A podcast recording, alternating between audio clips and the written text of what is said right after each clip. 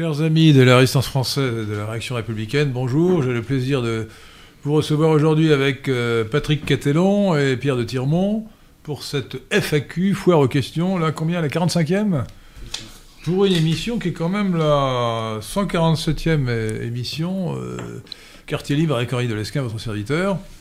Alors, posez beaucoup de questions sur tous les sujets. J'imagine que vous poserez des questions sur. Euh, le, conflit israélo-palestinien ou palestino-israélien. Il y en a déjà quelques-unes. Euh, je vous précise que le prochain éditorial de la lettre d'information du PNL, que vous recevrez si vous inscrivez, comment faut-on pour s'inscrire d'ailleurs sur le site du PNL Pierre de Tirmont? J'ai pas entendu. Comment faut-on pour s'inscrire pour recevoir la lettre euh, Il y, a un encart sur le site du PNL. Voilà. Euh, donc ce sera sur, euh, sur ce sujet, bien sûr. Le titre provisoire, euh, bateau, mais. Enfin, bateau, non, important. C'est Proche-Orient, faut-il soutenir Israël? Autant vous dire que la réponse est non. ça ne veut pas dire qu'il faut soutenir la Palestine. et je pourrais résumer mon, propos en disant ni qui pas, ni fier, c'est une formule bien, connue. donc cette, cette histoire je pourrais consacrer toute cette FAQ à vous parler de, ce sujet. Euh, pour vous montrer. Euh, mais je peux résumer cela en deux choses, d'ailleurs, déjà, d'ores et déjà, sans vouloir vous couper l'herbe sous le pied, cher Patrick Catellon. D'abord, non, les, juifs ou les sionistes n'avaient strictement aucun droit à conquérir la Palestine.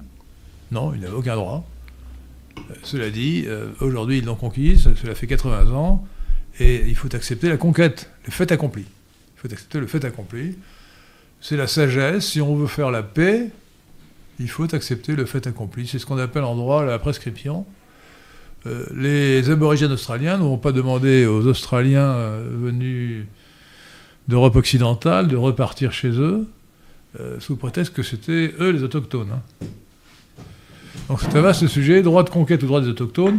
L'histoire est faite de conquête je pleure encore aujourd'hui, vous ne le savez pas, mais sur la défaite de Versailles-Torix à Alésia, qui s'est jouée à très peu de choses d'ailleurs. Hein.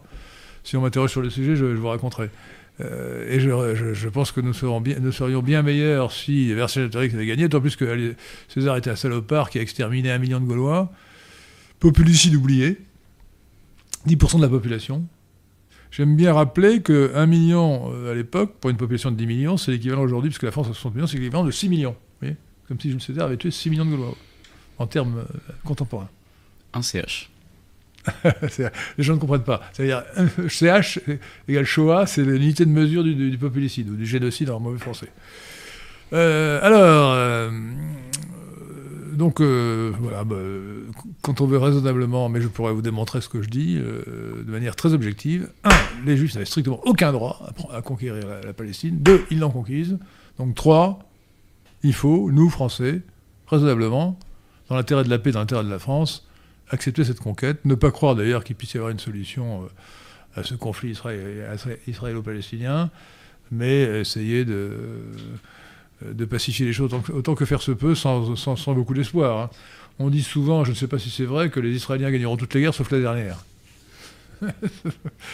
Euh, je, ne sais pas. Peut-être qu'ils réussiront euh, à virer tous les Palestiniens. Mais euh, la remarque qu'il faut faire au départ, c'est quand même pourquoi y a-t-il 2 millions de, Palestiniens entassés sur la bande de Gaza de 10 km de large sur 40 km de haut? C'est parce qu'ils sont les descendants des réfugiés. Il faut d'abord, avant de pleurer, on a le droit de pleurer sur les massacres épouvantables, sur les victimes des massacres épouvantables qui ont eu lieu le 7 octobre 2023. Bien entendu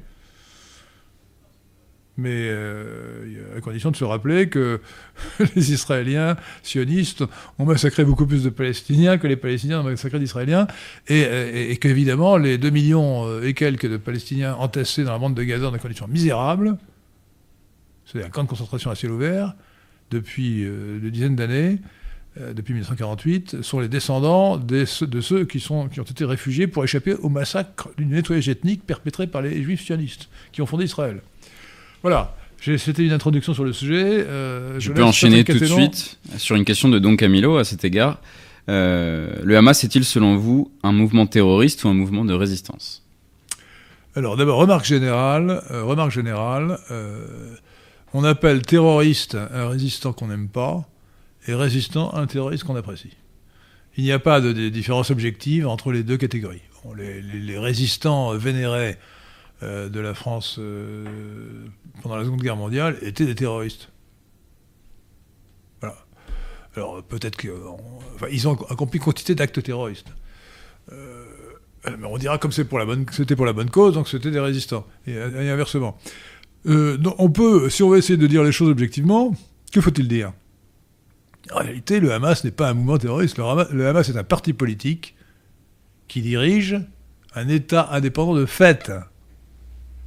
Euh, Gaza, depuis 2007, est un État indépendant de fait. L'autorité palestinienne constituée par l'OLP en Cisjordanie a cessé d'avoir tout pouvoir sur Gaza en 2007 avec d'ailleurs, on peut le rappeler au passage parce que c'est amusant, c'est amusant, oui, c'est assez, ironique en tout cas, l'appui euh, de l'extrême droite israélienne représenté par Ben- Ben- Ben- euh, Netanyahou, ou son prédécesseur à l'époque, euh, et, oui, être Sharon à l'époque, non? Enfin, peu importe. Euh, et, et donc, euh, euh, donc euh, l'État gazaoui existe, c'est un État indépendant de fait, qui n'est pas représenté à l'ONU, qui n'est pas reconnu internationalement, mais qui, est mais qui existe. Voilà. Donc le Hamas n'est pas un mouvement terroriste, c'est le parti qui dirige un État. Et les, ce ne sont pas des militants du Hamas qui ont attaqué Israël, ce sont des soldats de l'armée de l'État gazaoui, euh, dire les choses objectivement. Alors, ils ont commis des crimes de guerre. Un crime de guerre, ce n'est pas un acte terroriste. Et aujourd'hui, les Israéliens commettent des crimes de guerre à Gaza. Alors, euh, leur propagande israélienne est telle qu'on nous explique que ce sont les, c'est le Hamas qui a bombardé l'hôpital euh, à Gaza, C'est- au nord de Gaza. C'est, n'importe quoi. Le Hamas ne s'amuse pas à massacrer 500, 500 personnes euh, pour le plaisir. Euh, donc c'est, une bombe israélienne pour une raison simple d'ailleurs, c'est que euh, le Hamas, le, gouvernement de Gazaoui, ou l'État gazaoui, évidemment, utilise, on peut, on peut trouver ça scandaleux, mais c'est, compréhensible d'une certaine façon, euh, utilise les civils comme bouclier humain, et donc dans les hôpitaux, ils mettent des armes et des soldats. Donc les, Israéliens ont tiré sur les armes et les soldats en se moquant de ce qu'on appelle pudiquement des dommages collatéraux, euh, c'est-à-dire en massacrant les civils et, les malades qui étaient à l'hôpital. En ce qui concerne l'hôpital, la version israélienne, ce n'est pas vraiment un missile du Hamas euh, enfin, qu'il aurait bombardé, euh, disons,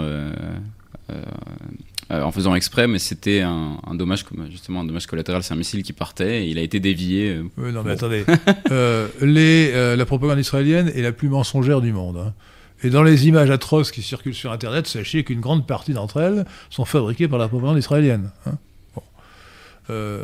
Alors, il faut d'abord, sur, sur le sujet, pour avoir une vue à peu près objective, commencer par comprendre cela, l'intensité de la propagande israélienne. Le- le- il y a beaucoup d'armées dans le monde, une par État. La seule qui est un nom affectueux, c'est l'armée israélienne qu'on appelle Tsahal. Aucune, autre armée n'a un nom affectueux comme celle-là. Euh, c'est un signe caractéristique de l'intensité de la propagande. Alors ensuite, remarque évidente que vous devez faire si vous voulez, euh, et ne, vous laissez pas submerger par l'émotion. Essayez de raisonner objectivement. Euh, encore une fois, les massacres sont épouvantables, mais est-ce que vous savez ce qui se passe dans le monde? Alors la guerre euh, civile en Éthiopie euh, vient de s'achever par la destruction euh, du Front National de Libération du. Euh, mais c'était un populicide épouvantable. Les, les, les Amaras ont massacré Abiy Ahmed, le, président éthiopien, qui a été soutenu par, par beaucoup de pays, la Chine en particulier, a écrasé le, le- Tigray et il y a eu des centaines de milliers de morts. Parce qu'on en a parlé. Le Yémen, la guerre civile continue depuis des dizaines d'années. C'est épouvantable. Il y a les massacres qui s'y commettent tous les jours. On n'en parle pas. On parle pas. Et même, regardez, les Arméniens, les Turcs azéris puisque les Azeris sont des Turcs, il faut le savoir, ont massacré et ont euh, fait euh, une opération de grand emplacement au, euh, au Karabakh. Euh, il y a eu certainement au moins autant de morts euh, massacrés euh, que, qu'en Israël le 7 octobre euh, de, de 2023. Bon, on, on a moins parlé. Hein. Un Arménien, apparemment, ça ne vaut pas un Juif. Hein. Et tout est comme ça. Donc ne, soyez pas victime de la propagande intense euh, qui est essentiellement due euh, à l'influence de la coterie juive et accessoirement à la vidéophilie ou la géoservilité plutôt euh, de beaucoup de chrétiens. C'est un sujet sur lequel je pourrais revenir parce qu'il est intéressant. Toujours sur le sujet euh, israélo-palestinien, Guy Larieux qui nous demande, euh, que pense, qui vous demande que pensez-vous des prises euh, de position pro-Israël de Zemmour et de Rieux, de Damien Rieux? Euh, Ça n'a rien à voir. Zemmour est juif et pour ceux qui n'avaient pas compris qui il était réellement, je vous invite à, à regarder la vidéo qu'il a faite juste après le 7 octobre, ou le 7 peut-être même le 7 octobre. C'est hallucinant. Euh, jamais on a vu une telle passion dans le discours de Zemmour.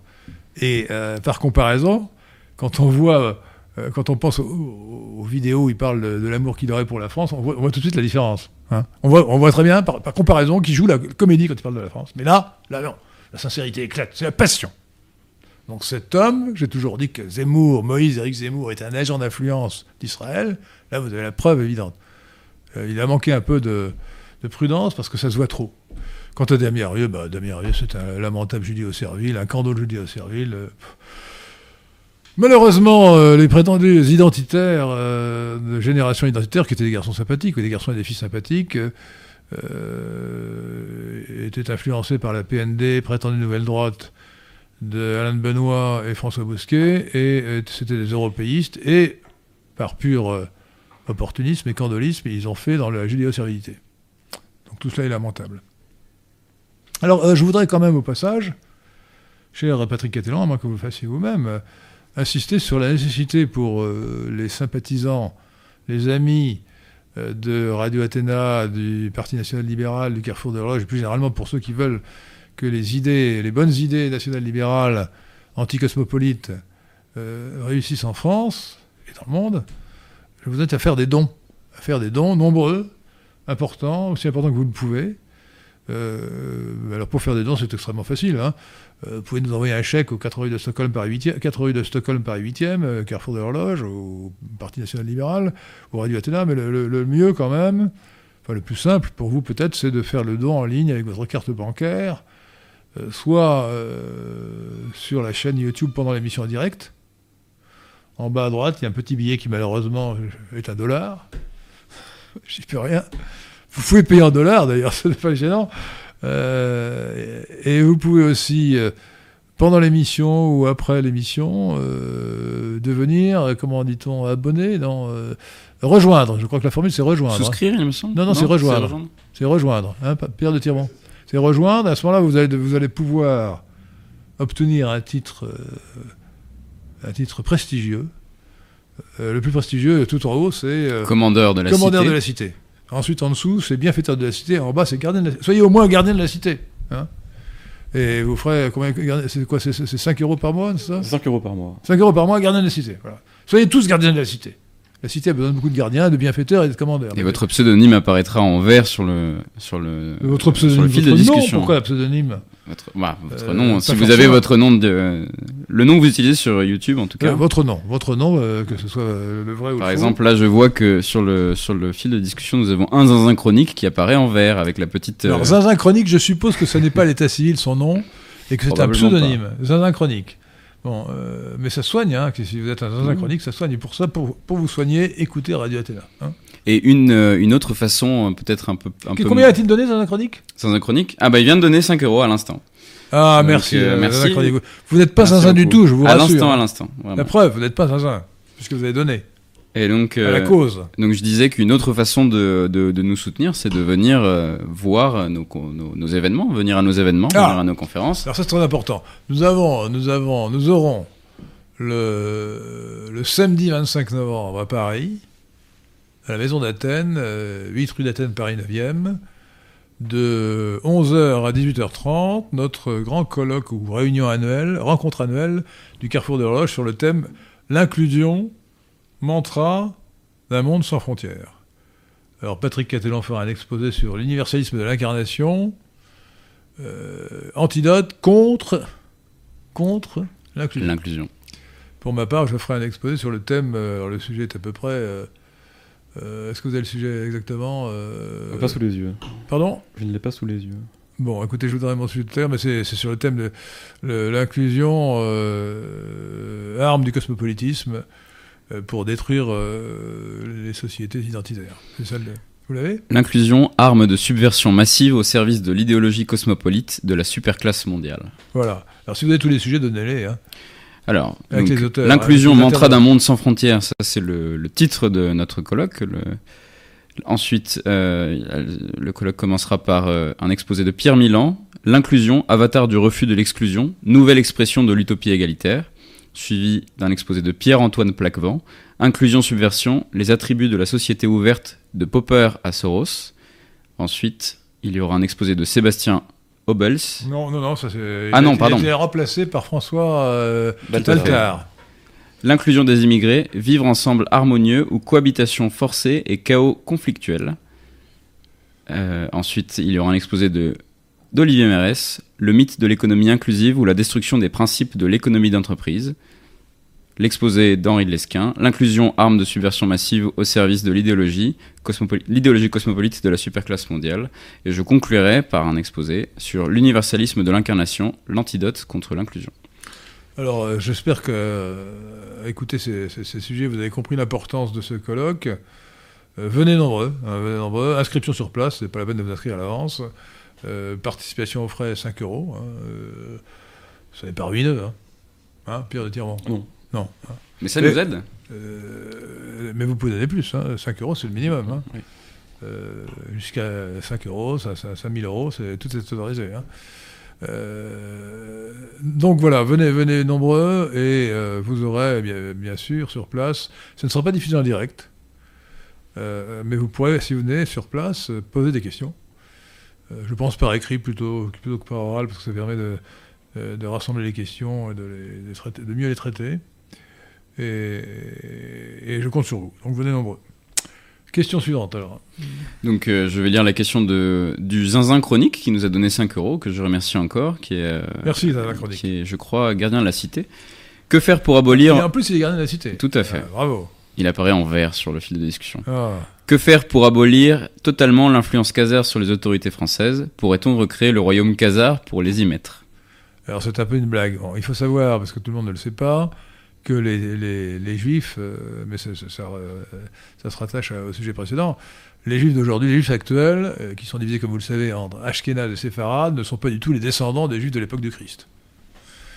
Les, les juifs ashkénazes sont les, sont, les, sont des Turcs khazars convertis au judaïsme, je crois que c'était au VIe siècle. Et les, avant, avant, que les rabbins ferment la, ferment la porte de la Torah, ferment la, euh, mettent une haie autour de la Torah, euh, et les, les berbères, euh, les, pardon, les, les séfarades comme Zemmour, Moïse Eric Zemmour, sont des, sont des berbères, des berbères judaïsés à peu près à la même époque. et donc, ils ne descendent pas, ou presque pas, des, des juifs de l'époque du Christ. Alors que sont devenus les juifs de l'époque du Christ? Ben, Ce sont les Palestiniens. Ils se sont convertis au christianisme ou à l'islam ensuite. Et ce sont les Palestiniens qui sont les véritables autochtones depuis très longtemps. Bon. Euh, donc les, euh, alors les- donc c'est pour ça que notre ami, euh, c'est Zinzin, c'est ça, Zinzin, Zinzin Chronique. parle fait. des Khazars. Khazars, donc c'est une sorte de, de sobriquet qu'il donne aux Juifs ashkénazes. Alors la question exactement, c'est l'influence des Khazars, l'influence des Juifs ashkénazes. L'influence, oui, l'influ- l'influence khazare sur les autorités françaises. Comment faire pour l'abolir? On ne peut pas l'abolir. D'abord, dans une société, euh, dans une société libre, euh, tous les Français, qu'ils soient euh, juifs ou chrétiens, ou, ni juifs ni chrétiens, ont le droit de s'exprimer. Bon. Donc, il faut respecter la liberté d'expression, la liberté d'opinion. Bon, il faut simplement, il faudra simplement abolir, bien sûr, toute la législation dite antiraciste, hein, qui d'ailleurs bizarrement ne s'applique pas au Talmud. hein. Vous savez que le Talmud, qui est le livre saint des, Juifs, khazars ou, non khazars, euh, dit que les seuls hommes, euh, que seuls les Juifs sont des hommes, que les non-Juifs, comme votre serviteur, et comme je, crois aussi, malgré sa barbe, Patrick Catelon. nous, donc vous et moi, et Pierre de Tirmont aussi, je crois, nous ne sommes pas des, nous sommes pas des juifs, donc nous sommes des goyim, terme de mépris, et nous sommes assimilables à des bêtes. C'est le Talmud qui le dit, et le grand rabbin, je le rappelle souvent, mais il faut, vous pouvez en avoir la confirmation dans la notice Wikipédia de ce grand rabbin d'Israël, Ovadia Yosef, Y-O-S-E-F, lisez plutôt en anglais, euh, à moins qu'on l'ait changé récemment, cette, notice Wikipédia, où il dit euh, les non-juifs, les goyim, ne sont nés que pour servir les juifs. Et il nous compare à des ânes. C'est très amusant parce que récemment, euh, depuis, depuis le début du conflit israélo-palestinien, enfin, pas le début, pardon, mais depuis le, 7 octobre, le, Oui, tout, depuis le 7 octobre, euh, sur les plateaux télé, il y a beaucoup donc, de, bah, de juifs qui, qui, qui, utilisent le mot goy, qui ont, qui ont utilisé le mot goy, alors que d'habitude, alors que c'est ce qu'on n'entendait pas. Ça leur, ça leur échappe. ça, général, leur, ça leur a échappé, oui. Ils l'utilisent entre eux. C'est comme s'ils nous sont des chiens, quoi. Oui, à, peu près ça, Boudan. Et ça a provoqué quelques tollés. Et il euh, y en a une qui s'est qui justifiée en disant non, mais euh, j'étais pas sûr euh, de pouvoir de pouvoir le, dire, mais c'est pas du tout en termes de mépris. Si si, c'est en termes de mépris. Ah oui oui, oui mais c'est la justification, c'est non mais c'est qu'une traduction, non ça veut simplement dire non juif. Ah, non non non, bah, ça veut dire non juif, mais avec une connotation méprisante. C'est dans le Talmud. Alors une question euh, qui n'a rien à voir, que j'ai sous les yeux à l'instant, de Franciade. Bonsoir Henri, bonsoir Patrick. Une question qui n'a rien à voir avec le conflit. Que pensez-vous d'Atatürk?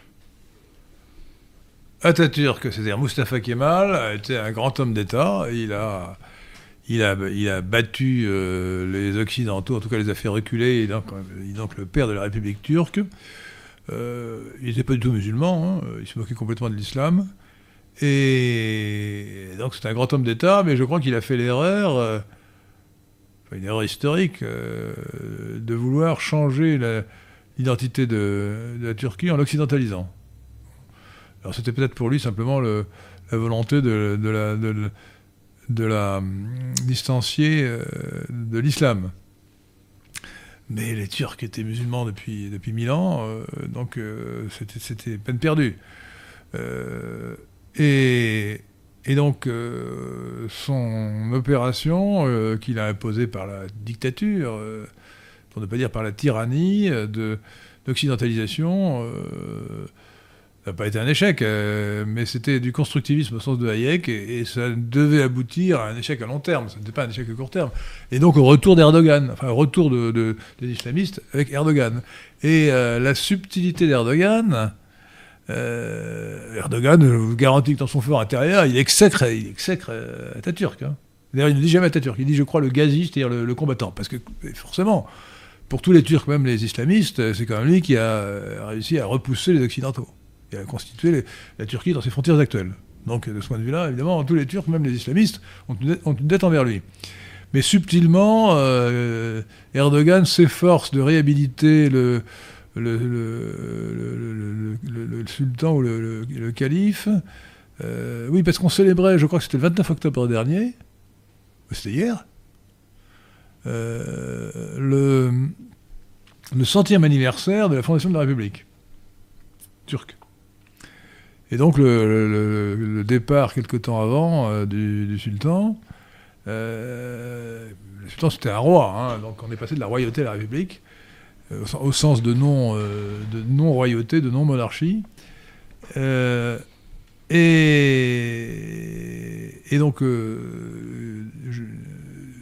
Erdogan, évidemment, a célébré ce centenaire, mais de manière ambiguë. sans, je, ne le répète, jamais employer le mot Atatürk. Atatürk voulant dire père des, Ata, c'est père, père des Turcs. Hein. sans jamais employer ce, mot-là, en, en, insistant simplement sur le côté guerrier et victorieux de Mustafa Kemal, et en euh, réhabilitant ou remettant à l'ordre du jour euh, la gloire ou les, les actions euh, des, sultans. Hein. alors, il ne peut pas se permettre, aujourd'hui, le prestige de Mustafa Kemal est tel qu'il ne pas se permettre de, de, le, de, le critiquer ouvertement.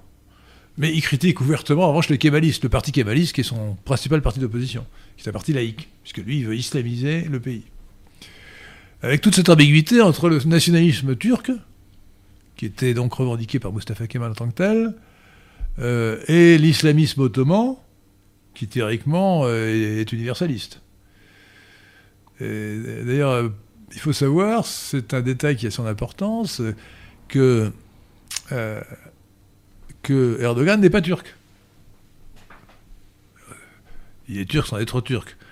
Il est Laz. Les Laz sont une minorité caucasienne qui est au bord de la mer Noire et qui n'est pas turque, mais qui est pratiquement assimilée. Donc les Laz sont considérés comme des Turcs par les Turcs. Hein.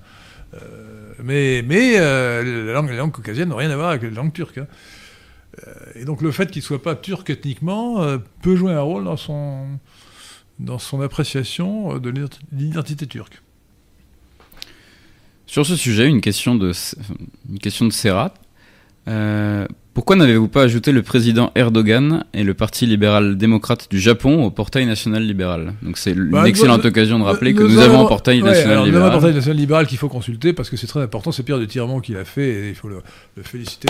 Tout à fait. Il faut l'applaudir. Voilà.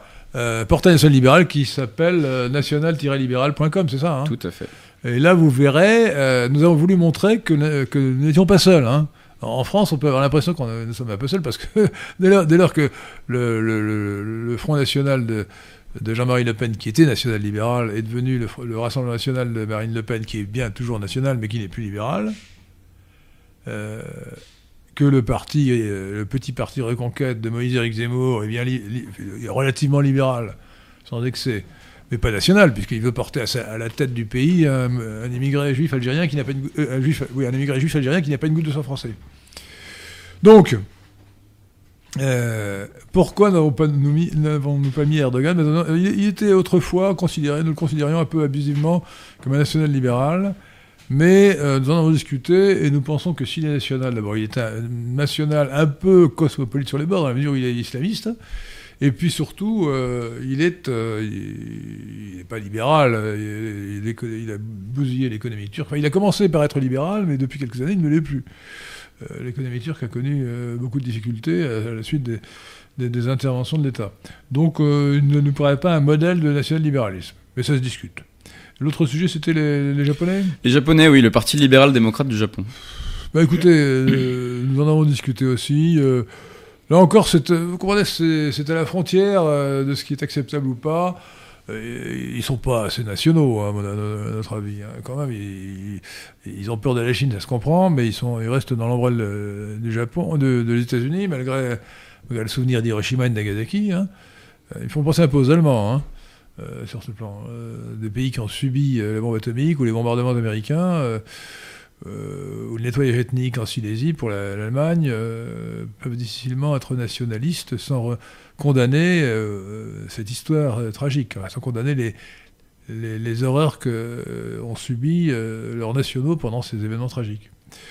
Donc ils ne sont pas assez nationaux à nos yeux, assez nationalistes, et leur libéralisme est lui-même modéré. Voilà, donc je ne suis pas convaincu qu'ils soient de bons nationalistes. Ils ne sont pas vraiment nationalistes. Mais euh, je reconnais que c'est un peu à la limite, hein, donc euh, affaire d'appréciation. Pétula France vous demande, cher Henri, pourquoi vous ne revenez pas sur Twitter qui a renoncé à la censure? Il n'y a pas renoncé à la censure. J'essaie de revenir sur un, euh, sur un, compte ancien qui s'appelait L'esquénisme. On m'a demandé de supprimer un tweet, euh, pardon, alors c'est plus un tweet, comment on dit, je sais pas comment on dit, un X. Ah, une publication, je crois, mais bon, c'est marrant de une, dire. Une publication. Un, Twix. Euh, où je, je, rappelle simplement qu'il faut pas dire, euh, il faut pas dire un bon français asiatique pour jaune ou mongoloïde, africain pour noir ou congoïde, et européen pour blanc ou caucasoïde. Et eh ben, ça a été censuré. et ensuite, je suis toujours verrouillé. Enfin, pas verrouillé, mais euh, suspendu. Donc, euh, à mon avis, avec les, mesures de, l'infâme Thierry Breton, euh, j'ai peur que la censure ne soit pas vraiment assouplie. Hein. Alors, je vais essayer de revenir, je vais essayer, parce que j'ai d'autres anciens comptes que je vais essayer de, revitaliser. Ou alors, je finirai peut-être par en créer un nouveau, quitte à me faire suspendre rapidement, si X Twitter n'améliore pas sa politique de modération. Une question de Maxence de Touraine sur le conflit israélo-palestinien encore. Euh, Henri de Lesquin et le PNL appellent-ils à un cessez-le-feu entre Israël et la Palestine? Oui, bien Premier point. Et oui, la, réponse est oui, nous appelons une trêve Ça, écoutez, honnêtement, euh, tout le monde doit euh, souscrire à la délibération qui a été adoptée par l'Assemblée générale des Nations unies qui, qui appelle à une trêve humanitaire. on ne peut qu'avoir de la compassion non seulement pour les 1000 victimes ou 2000 victimes des soldats euh, de l'État gazaoui qui ont massacré des Israéliens le 7 octobre 2023, mais aussi pour les malheureux 2 millions de, de Palestiniens euh, qui supportent euh, l'offensive euh, et les bombardements euh, euh, israéliens. Donc euh, oui, il faut, nous appelons une trêve, une trêve humanitaire, bien sûr. La France, d'ailleurs, a, a voté pour, euh, contre évidemment l'avis des États-Unis et, et d'Israël. Le deuxième point de la question de Maxence de Touraine. Paradoxalement, la France insoumise n'est-elle pas le dernier parti gaulliste en matière de politique étrangère? Non, c'est pas un parti gaulliste. Euh, De, de Gaulle était indépendant euh, des, des musulmans. Lui, le- le- la, la France insoumise est soumise, elle est soumise à l'islam. L'islam veut dire soumission. La, France, la, la France islamique, on peut dire. Pour des raisons bassement électoralistes, Mélenchon soigne son électorat. Il pense que la base de son électorat, ce sont les musulmans. Qui, pour beaucoup, vous le savez, ont la nationalité française. Et donc, ils votent, qui peuvent voter. Donc, il compte sur le vote musulman pour être propulsé au second tour. Voilà. C'est tout, ça s'explique aussi simplement que ça. Euh, ça explique qu'il soit honni par, euh, par la coterie juive. Donc, euh, non, alors, les, regardez, je, viens euh, d'écouter la, la- la- la fameuse conférence de presse de, Charles de Gaulle, du, je crois que c'est le 29 novembre euh, 1967, juste après la guerre, euh, la des six jours. hein. Et où il avait cette phrase, cette phrase d'ailleurs abusive, euh, qui avait choqué Raymond Aron, Raymond Aron qui, comme son nom l'indique, était juif, bien sûr, où il parle de, de- de- de- du peuple juif, qui avait toujours le peuple juif euh, toujours sûr de lui, euh, Sur de l'idée dominateur, c'est ça? euh, fier, fier de lui, sûr de lui et, de- de- et dominateur. Bon. Mm. Or, ce qui d'ailleurs était du- un faux sens historique. Euh, avant, avant le 19e siècle, les, les juifs n'ont jamais, n'ont jamais dominé nulle part. hein. Euh, mais nulle part Ils sont allés d'expulsion en expulsion. en, Occident. Ouais. En revanche, ils étaient en symbiose avec les, euh, avec les, musulmans euh, avant le, sionisme. hein. On, se trompe complètement euh, par anachronisme sur les rapports entre les musulmans et les juifs qui ont été très bons jusqu'à l'invention du sionisme euh, par des occidentaux, par des juifs occidentaux euh, au 19e siècle, par Théodore Herzl. Donc, euh, non, euh, euh, oui, la question c'était donc. Euh, C'était euh, est-ce que est-ce que les filles en matière de politique étrangère paradoxalement Oui, donc de, pas de- le dernier non, parti oui, non, donc, de, de Gaulle, de Gaulle euh, de- accorder aux Juifs des mérites qu'ils n'ont pas eu dans l'histoire. On peut les trouver dominateurs depuis l'affaire Dreyfus en France, depuis le 19e siècle, disons, euh, depuis leur, leur libération, leur émancipation plutôt, et depuis l'immigration massive des Juifs d'Europe de l'Est dans l'ouest de l'Europe, au 19e siècle, au 20e siècle. Euh, et ils jouent maintenant aux États-Unis, en, France, en Argentine, en Angleterre, une puissance considérable. Euh, en plus, avec la religion de la Shoah, ils ont domestiqué euh, l'Allemagne. Mais c'est récent, ça fait même récent. Les Juifs n'ont jamais rien dominé. hein. Rien. Et d'ailleurs, à l'origine, il faut lire ce qu'écrivait l'historien Ménaton, l'historien égyptien Ménaton au IIIe siècle, avant Jésus-Christ. Il expliquait que les Hébreux étaient des lépreux, dirigés par Moïse. Et, euh, le grand, le grand euh, savant du Collège de France, Olivier, euh, enfin monsieur le professeur Caco, C-A-Q-O-T, explique que hébreu, Ibrim en hébreu, ça veut dire les esclaves. Donc au XIIe siècle, comme d'ailleurs la Bible le raconte d'une certaine façon, bien que ce ne soit pas très historique, les Hébreux étaient un peu étaient des esclaves, des esclaves échappés, euh, donc comme Spartacus, sauf que Moïse a mieux réussi que Spartacus, puisqu'il a réussi à s'échapper. C'était des origines des esclaves, et ils sont restés un peuple marginal et sans intérêt. euh, c'est le christianisme qui, par une projection rétrospective, a accordé de l'importance aux Juifs.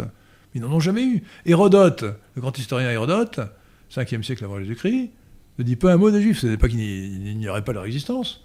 Il considère qu'ils étaient négligeables. Le, roi Darius, euh, euh, qui célèbre, euh, qui célèbre son, son empire, euh, cite tous les peuples qu'il domine, mais pas les Juifs. Négligeables. Troisième point de la question de Maxence. Euh, Est-ce que Patrick est juif? Non, je ne le suis pas, ni de confession, ni de sang. Et Prouvez-le. Ah. Parce que votre barbe est inquiétante. la barbe est... Oui, d'accord. Je... Pas... Vous avez une barbe La, de la- vidéo avez- risque d'être Vous avez une barbe de rabbin. Une question de Louis Ferdinand. Euh, si on accepte l'existence d'Israël, cela ne reviendrait-il pas à accepter de céder Marseille à l'Algérie? Le nettoyage ethnique de Gaza ne risque-t-il pas de déboucher sur une crise migratoire? Sont deux, questions. Euh, la première n'a pas de sens. Israël est un État. Que je sache qu'il n'y a pas d'État. euh, il n'y a pas d'État musulman à Marseille. C'est quand même déjà une première différence. Un État avec une armée. Bon, la deuxième différence, c'est que là, je m'exprimais de manière générale, mais euh, j'ai jamais dit que les Palestiniens devaient accepter d'avoir été virés de leur patrie. Et, donc, si euh, se crée par aventure, par hypothèse, par hypothèse d'école, un État musulman à Marseille, ben nous, Français, nous serions dans, dans l'hyp- dans l'hypothèse des Palestiniens du Hamas. Donc, évidemment, nous devrions refouler cet État. Vous comprenez? Donc ça, donc ça n'a pas de sens. L'autre question, c'est... euh, Euh, le nettoyage ethnique de la bande de Gaza ne, risque-t-il pas de déclencher une crise migratoire? Euh, D'abord, est-ce qu'il y aura un nettoyage ethnique? Le nettoyage ethnique, ça suppose qu'ils soient expulsés. Parce qu'ils ne seront pas tous exterminés. Ça m'étonnerait qu'on laisse quand même, ou que les Israéliens, au vu et su du monde entier, exterminent des millions de personnes. hein. C'est quand, même le- tiers de 6 millions. C'est beaucoup. 0,3 CH, ça commence à faire. Ouais, ça commence à faire. hein. Euh, donc, euh, non, je pense, que les malheureux Palestiniens de la bande de Gaza, euh, qui ne sont pas tous des militants du Hamas, souffrent beaucoup de, l'intervention israélienne, des matraquages de leur petit pays par les Israéliens.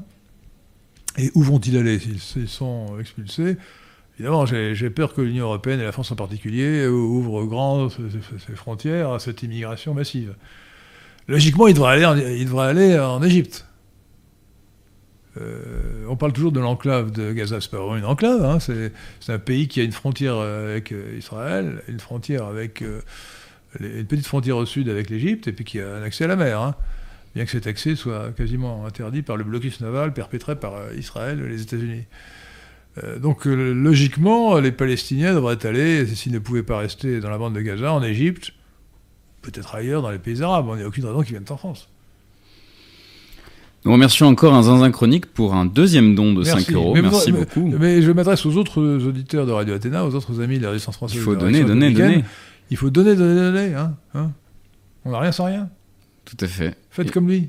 Prenez exemple le- l'admirable Zinzin Chronique. Qui est en plus, je le rappelle, gardien de la cité, et ça c'est fantastique. Gardien de la cité. Que pense Henri de la science-fiction française? Jules Verne, Pujol, Barjavel, etc. Personnellement, je la trouve supérieure, donc supérieure à toutes les autres sci- science-fiction, j'imagine. Je trouve que le, terme de science-fiction n'est pas très français. J'ai peur que ce soit un anglicisme. C'est science fiction. On devrait dire fiction scientifique, qui est d'ailleurs plutôt une fiction technique euh, qu'une fiction scientifique. Euh, mais Jules Verne, euh, quand bon, j'ai vieilli, mais Jules Verne, j'aimais beaucoup Jules Verne quand j'étais petit. J'ai lu beaucoup de Jules Verne. J'ai même chez moi la collection complète des Jules Verne dans l'édition Hetzel, ça, je crois quoi. J'ai pas tout lu, hein, mais, mais Jules Verne, c'est superbe. Et Barjavel, attendez, Barjavel, je ne vais pas dire de bêtises, c'est euh, euh, euh, La planète des singes. C'est ça, hein? Je crois pas. Non? Pas certain. Qui a fait la planète des singes? Non, c'est Boulle, c'est Boulle qui a fait la planète des singes. Alors Barjavel, non, attendez, j'ai dit des bêtises. Euh, c'est Pierre Boulle qui a fait la planète des singes, c'est aussi de la science-fiction ou de la fiction scientifique. Et, et je, je, alors, je suis pas sûr d'avoir lu beaucoup Barjavel. La nuit des temps, Ravage, Le voyageur imprudent. Bon, mais j'ai pas lu Arjavel, je connais son plus. nom. En revanche, j'ai lu, j'ai lu La planète des singes, qui est, qui est magnifique. hein. Et regardez aussi, alors, il y a eu plusieurs versions de, de, de métrages, pour ne pas dire film. Et donc, euh, bah, regardez les longs métrages de, sur La planète des singes. Les versions ne sont pas toutes aussi bonnes. hein. Donc oui, euh, j'ai une, une excellente opinion, de, mais bon, je ne suis pas assez qualifié pour faire une comparaison. Je crois quand même que la fiction scientifique euh, anglaise ou américaine, euh, je ne crois pas qu'il y en ait beaucoup dans les autres pays, euh, quand même de très bonne qualité. hein. Qu'en pensez-vous si vous êtes des lecteurs de science-fiction, de fiction, fiction scientifique euh, Pierre de Tirmont, non? Patrick l'est, je crois. Un peu, moi j'ai lu euh, Isaac Asimov, que j'ai beaucoup aimé. J'ai lu Jules Verne quand j'étais petit, j'ai- j'aime Ouais, Asimov, énormément je crois que c'est également. bien. ouais. hein. Et mon père euh, m'a récemment conseillé, il est, lui, lui, il lit énormément de science-fiction, il m'a récemment conseillé euh, euh, un chinois qui s'appelle Liu Cixin. Euh, Donc euh, je crois que son, son bouquin s'appelle euh, euh, La théorie des trois corps, quelque chose comme ça. Et apparemment c'est très bien, et donc c'est un style vraiment dépaysant parce que c'est bah, de la science-fiction chinoise, donc j'imagine que la littérature chinoise est très différente. Moi j'aime beaucoup la- ce genre de fiction. ça peut être complètement délirant, mais, mais c'est- ça, ça incite à, l'imagination. c'est comme les uchronies. J'ai fait quelques uchronies que je vous conseille d'ailleurs, qui sont sur le- notre site lesquin.fr, L-E-S-Q-U-E-N.fr, euh, dans la partie analyse. Euh, j'ai fait une uchronie euh, sur l'Algérie, la fin de l'Algérie, française. Comment, comment, a-t-il fallu euh, donner l'indépendance à l'Algérie euh, Une uchronie sur, euh, euh, sur comment Louis XVI aurait dû euh, empêcher l'horrible révolution et ainsi de suite. Euh, donc j'aime bien les uchronies. Euh, et ça, les uchronies nous font comprendre que l'histoire n'est pas écrite d'avance. Elle est écrite d'avance peut-être dans la, Mm. la pensée de Dieu et de la Providence, mais, mais pas sur Terre. Il y a une autre, euh, un autre ouvrage de science-fiction que j'ai bien aimé, c'est le dernier, dernier que j'ai lu, qui est, il s'appelle Daemon de Daniel Suarez, que je, je conseille. euh, Le diamant, c'est de l'anglais, ça veut dire dia- diamant, il me semble. hein. euh, non, Daemon, c'est c'est euh, Diamond, c'est- ah oui, c'est oui. le latin pour euh, bah, pour démon. C'est le démon. Oui, c'est le démon. Diamond, bah, c'est c'est- c'est- Ouais. c'est- c'est du grec. Grec. Ah bah diamond, Ah, c'est du pardon, grec. ouais. excusez-moi. Peut-être peut-être que. Puis, J'imagine qu'il y a Peut-être des. peut-être euh, qu'en latin on dit démon, mais c'est un mot grec. D'ailleurs, Des démon, démon est un mot grec. hein. Des mots, des, des mots, démons comme diable, ce sont des noms grecs. J'espère que j'ai des gens qui parlent le grec ancien et le latin ne, Non mais, ne il, est possible, pas. il- non, mais il est possible que le latin a emprunté beaucoup de mots au grec, Oui. donc il est possible que daem- daemon soit se dise aussi en latin. Mais c'est la transcription d'un mot grec. En tout cas, je le conseille, ce, ce bouquin. il est Démon de très- qui? De, de, de Daniel Suarez. D-A-E- Qui est un- qui est un Américain. hein, ouais. D-A-E-M-O-N, tout Normalement, à ça devrait être D-A-E collé dans, dans là. fait. Oui, ouais, mais il est pas, mais il est pas collé. ouais. Soit les- On peut pas trop demander aux Américains. hein. Alors, nous avons euh, le comte du Monténégro qui vient Ah. de devenir commandeur de la cité, Ah, membre depuis 7 mois. Nous le félicitons. Monténégro euh, est, est- est excellent. Oui, oui, il est Commandeur de excellent la cité. et euh, nous le remercions chaleureusement. Merci, monsieur le commandeur. Et donc, euh, son, son abonnement euh, est accompagné d'un commentaire. Si l'Égypte construit un mur avec Gaza, c'est qu'elle se souvient de la guerre civile que les Palestiniens ont importée au Liban, la tentative de coup d'État en Jordanie en 70, leur revirement contre le Koweït en 90 quand ils ont soutenu Saddam. Trois petits points. Oui, c'est aussi le fait que le, le Hamas est la branche euh, palestinienne euh, des frères musulmans. Et le mouvement des frères musulmans, euh, qui avait pris le pouvoir avec euh, Morsi euh, il y a quelques années en Égypte, après des élections régulières, a été chassé du pouvoir par l'armée, et c'est maintenant Al-Sisi qui les a évincés et qui les tient pour un mouvement terroriste. Donc ils sont considérés en Égypte comme un mouvement terroriste. Et ce, ce mouvement qui est considéré comme un mouvement terroriste, qui n'est pas, n'a pas le pouvoir, qui n'a plus le pouvoir en, Égypte, est représenté en France. La branche française des frères musulmans, la branche palestinienne, donc je dis c'est le Hamas, la branche française, c'est l'ancienne UOIF, Union des organisations islamiques de France, qui est devenue euh, musulman de France, et qui, elle, n'est pas considérée en France comme un mouvement terroriste, mais qui est, euh, euh, qui est pignon sur rue, qui, qui, est- reçu par les ministres et par, Macron lui-même bien que ce soit pour les Égyptiens un mouvement terroriste. Donc les Égyptiens, le, le pouvoir égyptien n'a aucune sympathie pour le Hamas. Une question du battleur. L'existentialisme est-il un humanisme? Non, l'existentialisme est un cosmopolitisme, c'est un anti-humanisme. Euh, l'existentialisme est fondé sur euh, cette formule simple mais absurde, mais, enfin fausse, mm, du funeste, de l'infâme Jean-Paul Sartre, de l'horrible Jean-Paul Sartre, horrible dans tous les sens du terme, physiquement et moralement. Euh, l'existence précède l'essence. Ce qui est absurde parce que l'existence ne, ne peut pas créer une essence. Non, l'existence et l'essence apparaissent en même temps. Et euh, notre identité, euh, à nous, hommes, euh, est constituée dès la conception. Notre identité, et pour les chrétiens, c'est- à ce moment-là que notre âme apparaît. C'est d'ailleurs ce qui fait l'horreur de l'avortement, la mise à mort d'un enfant innocent. Et donc non, l'existentialisme est, est le- est le- l'ontologie, ou plutôt l'anthropologie philosophique dont avait besoin le cosmopolitisme, qui en manquait, puisque le cosmopolitisme, depuis son invention par Diogène le Cynique euh, à Athènes, euh, en 350 avant Jésus-Christ, a, a prospéré en se déguisant sous, le visage euh, apparemment, euh, aimable du stoïcisme, euh, pour déboucher euh, à la prétendue renaissance humaniste sur, euh, sur des gens comme Michel de Montaigne. Et, mais il lui manquait, il lui manquait une, une anthologie, enfin plutôt une, une anthropologie. Et c'est Sartre qui, qui, qui- en, déformant Heidegger, lui a trouvé cette, cette anthropologie en disant voilà, l'existence précède. Autrement dit, nous serions indéterminés. Nous serions indéterminés. Ce qui est euh, scientifiquement absurde. C'est pas Pierre de Tirmont. Ah oui, nous sommes nos gènes. Euh, nous sommes de gènes, comme l'expliquait Pierre de Tirmont dans un superbe article, et comme d'ailleurs nous l'avons dit dans notre compendium doctrinal, La sagesse des nationaux libéraux. Merci beaucoup à Push Media qui nous offre 10 euros. Merci. et qui pose une question Comment s'appelle-t-il? Puche Média. Voilà. PUSH. P-U-C-H. Ah, c'est Puch, c'est Puc. PUCH. Alors, il faut dire PUC à ce moment-là, parce que Puche Puch, Média. oui. euh, parce que ça fait anglais, Puch. c'est- Ouais, ouais, c'est un- il a mis un. C, pas un Oui, H. mais c'est un C, donc. il, a, euh, il a mis un C, pas un S. Un S. ouais. Alors, que dit-il? Il, euh, il vous demande si c'était plus difficile d'intégrer l'ENA ou l'X. Bah, Pour moi, c'était plus facile, parce que j'ai intégré l'ENA, puisque pour la bonne raison que été reçu euh, sur le concours de sortie de l'é- d'école polytechnique. Donc pour cela, il fallait que je fusse dans les, dans les 100 premiers à la sortie sur 300. J'étais 99e. Donc c'était bon. Et deuxièmement, que je fusse dans les deux premiers euh, de la promotion à demander l'ENA. J'étais, j'étais le deuxième. Donc euh, c'était pour moi beaucoup plus facile d'entrer à l'ENA que d'entrer à l'X. Mais ça n'a rien à voir. hein. C'est complètement différent. hein. Une question de Wa-.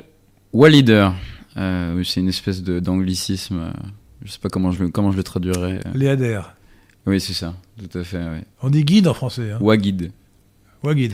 non, mais c'est, le nom qu'il a pris. Ah, tout, oui, euh, oui, oui, pour recevoir des, des gens. Et puis c'est amusant parce que c'est écrit avec un U, donc c'est leader, c'est même pas fait- la terminaison n'est pas ER, c'est EUR. Donc bon, voilà. Bon.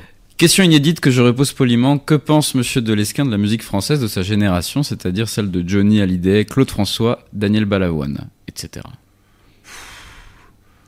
Euh, Johnny Hallyday, Claude François, euh, écoutez, euh, je, n'ai pas une très grande estime en général pour la musique de variété. Et cette musique-là, c'était la musique dite yéyé, qui était une sorte de, version abâtardie de la musique nègre importée des États-Unis. Euh, n'a aucune, aucune valeur, aucun, aucun intérêt. Euh, la, musique de variété française a connu quand même ses, ses heures de gloire. Euh, avant la guerre avec Maurice Chevalier, après la guerre avec euh, Charles Trenet, euh, et puis plus tard euh, avec euh, Edith Piaf, euh, euh, Georges Brassens, euh, Jacques, Jacques Brel. Alors, Jacques Brel était belge, bon, euh, je l'annexe, euh, il parlait français. Euh, ça, c'était très bien. Après ça, alors bon, s'il y a eu quelques... euh, Souchon, non, Souchon est pas mal, je crois. Euh, je suis pas très amateur de, de musique de variété, hein, on va dire. Bien que j'ai gardé de la tendresse pour, euh, pour, pour euh, Edith Piaf. Non, rien de rien. Non, je ne regrette rien. Oui, je chantais bien. ouais. Merci. Bravo. Alors, j'ai une question de Maurice Seclin qu'il faut que je retrouve tout de suite. Je vais Maurice. Seclin, alors que, Ce cher Maurice Seclin, qui, est, qui a l'esprit critique. Quel regard portez-vous sur Auguste Comte et sur le positivisme qui a influencé Taine, un- l'un des maîtres à penser du carrefour de l'horloge? Je euh, je ne pense pas qu'il est euh, non je, je- crois qu'Auguste Comte euh, a influencé Maurras mais pas tellement Taine hein, je ne crois pas. Vraiment non je vois pas ce que dans, Taine a, a pris au positivisme. Je crois que le positivisme n'a pas été n'a pas été une bonne chose euh, n'a pas été un, pro- un progrès euh, un progrès dans la pensée D'ailleurs, ça a fini par une, religion positiviste complètement euh, contradictoire avec elle-même.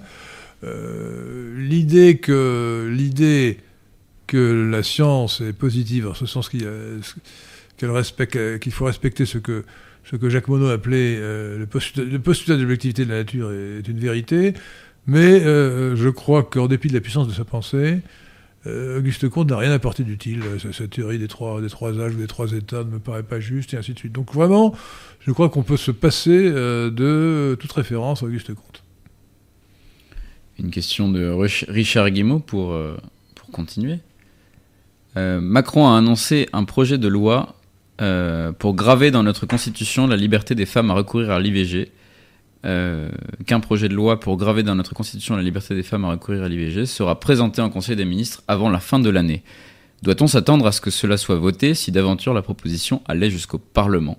L'inscription dans la Constitution changera-t-elle réellement la pratique du droit actuel? Alors l'inscription dans la Constitution ne change rien, sauf que ça rendrait plus difficile d'abroger euh, d'abroger la, la loi, la loi Veil, la loi de l'horrible Simone Veil, qui en 1975, sous Giscard et sous Chirac, sous Giscard président de la République et Chirac euh, Premier ministre, a légalisé la mise à mort d'un enfant innocent dans le ventre de sa mère. Alors c'est un peu plus long, mais je préfère dire ça qu'avortement. Mise à mort d'un enfant innocent dans le ventre de sa mère, on pourrait ajouter décidé par sa propre mère. C'est un infanticide. Euh, et donc, euh, c'est monstrueux, mais euh, ça, prouve, à quel point Macron est répugnant. Euh, la, loi, la loi Veil est déjà monstrueuse, mais vouloir l'inscrire dans la Constitution comme si c'était. Il faut voir que. Alors, attends, je ne voudrais pas dire de bêtises, mais il me semble. Il me semble que l'abolition de la peine de mort, est-ce que, je ne sais pas si elle est inscrite dans la Constitution, j'ai- un doute tout à coup, mais en tout cas, elle figure euh, euh, dans les traités européens. Euh, donc c'est typique de l'inversion des valeurs constitutives de la- l'idéologie cosmopolite. On interdit la peine de mort pour les criminels les plus infâmes, pour ceux qui ont pris un enfant, l'ont torturé, l'ont violé, l'ont déchiqueté en morceaux. Eh ben, il n'est pas condamné à mort, il est condamné à la prison. En revanche, on autorise la mise à mort d'un enfant innocent dans le ventre de sa mère. Ça, c'est l'inversion des valeurs. Je pense que Patrick Catton est d'accord. Oui, je suis d'accord. C'est, euh, monstrueux. je trouve que c'est, difficile d'y penser. C'est, significatif, c'est vraiment monstrueux. Oui. Et d'ailleurs, on a, on a bien euh, 60 1975. euh, je- on ne répétera jamais assez que 1968, c'est une bascule en France et dans le monde, c'est la révolution cosmopolite. La gauche est passée euh, du marxisme au cosmopolitisme, d'où les nouveaux philosophes. Euh, et qui n'était pas, qui pas tellement nouveau, puisque c'était, euh, évidemment euh, euh, un retour à, un retour à l'idéologie cosmopolite de, de, de Diogène. Donc c'est- une vieille idéologie. Et voilà. Donc, euh, Sur une note donc la révolution cosmopolite, oui, on a eu en 1975 euh, la loi sur l'avortement, Simone Veil, et en 1981 la loi Banalter sur l'abolition de la peine de mort. Alors devinette que je vous pose, chers auditeurs de Radio Sénat, chers amis de la Renaissance française de la réaction républicaine, quel était le point, quel était le point commun entre Simone Veil et Robert Banalter? C'est difficile, hein? Vous ne voyez pas? Je ne sais pas. Non. Ah. Peut-être que quelqu'un répondra, je ne sais pas. Difficile. Devinette, quel était le point commun? Ils étaient existentialistes. Euh, oh, je ne sais pas si Simone Veil était, euh, était existentialiste, je ne pense pas qu'elle ait beaucoup fricoté avec la philosophie. hein. Elle a fait, de la, elle a fait de la, de la politique et du droit, mais bon. euh, Elle a fricoté dans, dans notre sens avec la philosophie de Sartre. mais- Non, non, je. Simone Veil? C'est Ah non, je Beauvoir. Je confonds avec Beauvoir. euh, Confond avec Simone de Oui, je Beauvoir. confonds les Oui, oui. Euh, Non, non, je sais pas. euh, c'est aussi Simone, mais Simone, Simone de Beauvoir n'était pas juive, elle. Non. Ah, je vais donné la réponse. Ah là là. Sur une note plus heureuse, nous remercions Pétula France qui Pétula, redevient merci. gardien de la cité. Oh, Gardienne, pardon. Parce qu'elle ne l'était plus, elle, Oh. se- elle s'en étonnait dans le fil de discussion. Pourquoi, pourquoi mon pseudo n'apparaît- n'apparaît-il plus en vert? Et c'est bon, elle est redevenue gardienne de la Merci, cité. Pétula. Merci Pétula. Mes hommages, ou mes, mes respects. Tout à fait, Alors, je rappelle qu'il faut dire mes hommages à une femme mariée et, et, Ah. mes, et mes respects à une jeune fille. nous ne savons pas. Ah, vous, le, vous ne le savez pas. Ah, si, on ne représente pas ces hommages à non, non, nous ne savons pas s'il faut dire mes hommages. Voilà, ou mes donc je dis, je dis les deux, mes hommages mes- ou mes respects. Euh, et nous remercions, euh, par la même occasion, Prince Marciano qui nous fait un don Oh là là, de mais 5 euros. Merci beaucoup. Merci Prince Marciano et qui nous demande Merci, monseigneur. Aux origines de l'islam, une secte judéo-nazaréenne. Connaissez-vous les travaux du père Édouard-Marie Gallet Gallet Euh, ou Gaillet, je ne sais pas. Non, mais Et Odon Lafontaine? Oui, mais je ne crois pas que ce soit très sérieux. Euh, non, il y a beaucoup d'islamologues très sérieux qui, ont étudié le sujet. Je crois, que cette, euh, cette idée de secte judéo-nazaréenne n'est pas sérieuse. Ce qui est sûr, en revanche, c'est que l'islam est une hérésie euh, du judaïsme pharisaïque. On ne répétera jamais assez, parce qu'il faut bien comprendre les choses. hein, Qu'à l'époque du Christ, le judaïsme était divisé en trois sectes. Le terme secte étant un terme neutre, qui n'est pas polémique, de l'histoire des religions. Les Sadducéens, les pharisiens et les Esséniens. Les Sadducéens, euh, qui étaient constitués autour des, prêtres qui pratiquaient le, sacrifice au temple de Jérusalem, ont été éliminés par les, pha- les pharisiens. D'abord, euh, ça s'est produit lors de la guerre, euh, la guerre contre, contre Rome, qui aboutit à la destruction du temple de Jérusalem par Titus en 70 après Jésus-Christ. Et dans les années qui ont, précédé, donc les Zélotes, qui étaient le bras armé, qui n'était pas une secte, qui était un mouvement politique, qui était le bras armé des pharisiens, ont tué, ont, liquidé les Sadducéens, considérés comme des collaborateurs des Romains. Et après la destruction du temple de Jérusalem, les pharisiens ont dit Ah ben non, euh, il n'y a plus de temple, donc il n'y a plus de sacrifice. Et donc, euh, le judaïsme, les, les- Sadducéens ont disparu, le judaïsme est, est devenu celui, s'est réduit à celui des pharisiens, qui n'a donc pas de prêtre, qui n'a donc plus de prêtre, qui n'a plus de sacrifice. C'est celui, c'est le, judaïsme actuel. Quant aux Esséniens, euh, ils ont abouti au christianisme. le Christ était à l'origine un Essénien, puisqu'il a été baptisé par Saint Jean-Baptiste, et que Saint Jean-Baptiste était Essénien. donc l'essénisme a disparu parce que le christianisme l'a remplacé. Donc aujourd'hui, il y a deux formes de judaïsme. Il y a le judaïsme issu des Esséniens, qui est le christianisme, qui se considère comme le véritable judaïsme. Euh, et dans le, lisez, l'Apocalypse de Saint Jean, vous verrez que Saint Jean explique que les, juifs et les autres juifs, donc les, pharisiens, euh, sont des, faux juifs, et il appelle ça la synagogue de Satan. À deux reprises dans, dans l'Apocalypse. Synagogue de Satan. Citation, je fais une citation de l'Apocalypse, donc du Nouveau Testament. Euh, donc aujourd'hui, ce qu'il faut absolument savoir, c'est que les juifs d'aujourd'hui sont. Le judaïsme actuel, le judaïsme actuel, la religion des, juifs actuels, le judaïsme actuel, c'est celle des pharisiens dont parle l'évangile. Et si vous avez un peu lu l'évangile, si vous avez quelques notions de ce qui est dit dans l'évangile sur le sujet, vous saurez que Saint Jean-Baptiste d'abord, le Christ ensuite, les qualifie d'engeance de vipère. Jésus les qualifie de fils du diable, etc. Donc, il y a énormément d'imprécations contre les pharisiens dans l'évangile. Sans parler donc de cette, euh, euh, de cette accusation de synagogue de Satan portée par Saint Jean dans l'Apocalypse. Euh, donc, alors ça m'a emmené un peu loin à propos de la, question, c'était... Est-ce que vous connaissez les travaux du père Édouard Marie Gallet donc, voilà. donc le judaïsme actuel, c'est celui des pharisiens par l'évangile, et, donc lorsque au 7e siècle, euh, lorsque Mahomet, Mohamed a commencé à prêcher, eh bien, il a euh, emprunté euh, sa doctrine au judaïsme, au judaïsme qui existait tel quel, qui n'était plus salutaire, qui était le judaïsme, le, judaïsme pharisien, pharisaïque. Il l'a un peu modifié sous l'influence du christianisme, puisqu'il a considéré que, que le Christ, que Jésus, pardon, était un, était un prophète. Donc ça n'était pas, c'est un hérétique. Donc l'islam est à l'origine une hérésie juive, qui explique la grande proximité entre ces deux religions. Donc quand on vous parle de judéo-christianisme, regardez l'article sur le, site lesquin.fr sur le, mythe du judéo-christianisme, c'est absurde. Le judaïsme et l'islam sont isomorphes. Isomorphe, ça veut dire de même structure. Morphe, en grec, c'est la forme. Euh, ce qui d'ailleurs est facile à, comprendre, euh, euh, même, même, même précepte de circoncision masculine des enfants, des, rites, des rites alimentaires voisins, là les cachères, ils ne mangent pas de porc. L'importance de la loi. Et surtout, ce sont des orthopraxies. pour être juif, pour être musulman, il faut appliquer la loi juive ou la loi musulmane. Hmm. La halakha, la halacha et la sharia. Bon. et donc, par, par opposition au christianisme, qui est une religion de la foi et pas une religion de la loi, euh, ces deux religions, judaïsme et islam, sont euh, des religions de la loi. On a un exemple extrême que j'aime bien citer parce qu'il est, caricatural, c'est celui de Moïse Éric Zemmour, qui a déclaré qu'il ne croyait pas en Dieu. Or, il a beau ne pas croire en Dieu, il applique strictement la halakha, les lois juives. Euh, il ne téléphone pas. il ne boit pas. il ne téléphone pas le vendredi soir, parce que c'est déjà Shabbat, le sabbat, et qu'on n'a pas le droit de, faire du feu, donc de euh, au sens des rabbins, de, faire des étincelles, enfin de faire de l'électricité, d'utiliser un appareil électrique. Il ne prend probablement pas l'ascenseur non plus. Et il ne prend pas l'ascenseur sans doute. Euh, euh, et, chez lui, puisqu'on n'a pas le droit de mélanger le lait et la viande, selon le, rite cachère, chez lui, il y a deux frigidaires, l'un pour l'autre pour, la, pour la viande, et il a deux services de table.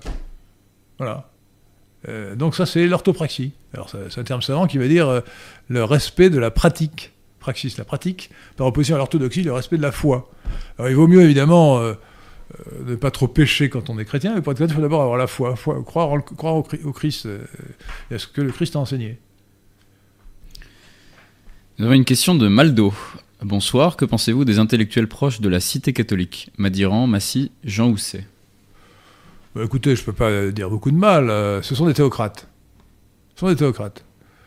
Euh, vous avez dit comment euh, Jean Housset, oui. Euh, Jean Housset. Et, qui d'autre? Madiran. Oui, je connais Et Massy, ou Massis, je ne sais pas comment ça se prononce. M-A-2-S-I-S. Ah non, mais Henri Massis n'est pas du tout proche de la Cité catholique. C'était un historien proche de l'Action française, à ma connaissance. Je me trompe peut-être.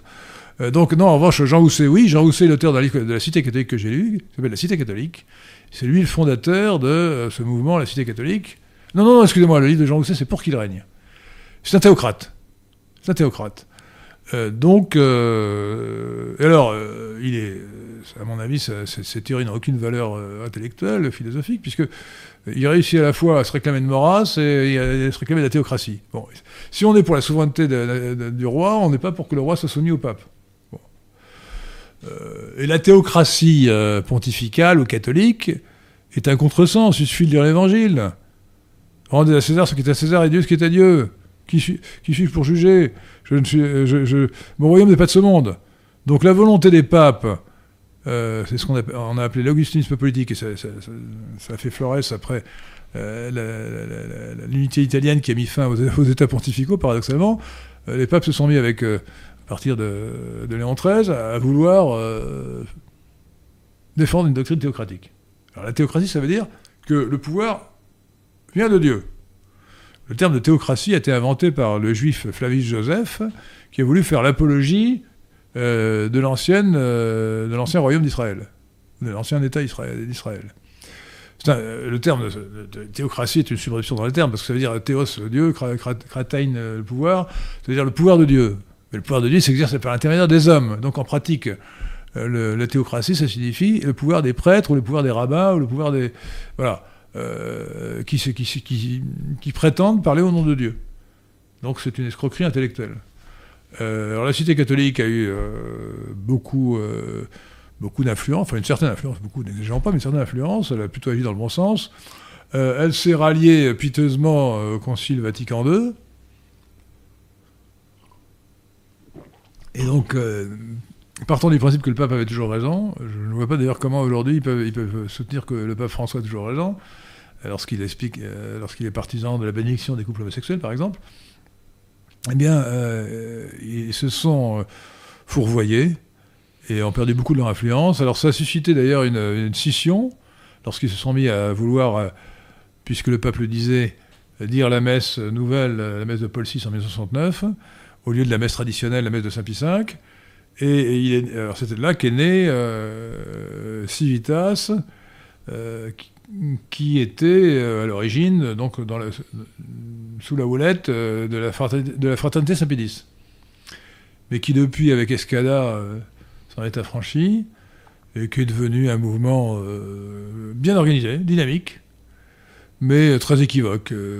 Escada est un homme équivoque qui a reçu par exemple Alice, Oral pour un mouvement catholique recevoir un pro-musulman un demi marxiste et ottoman, c'est quand même assez particulier. Hein. Mais voilà. Je ne retrouve plus malheureusement le pseudonyme de la personne qui a posé cette question, mais que pensez-vous de Salazar?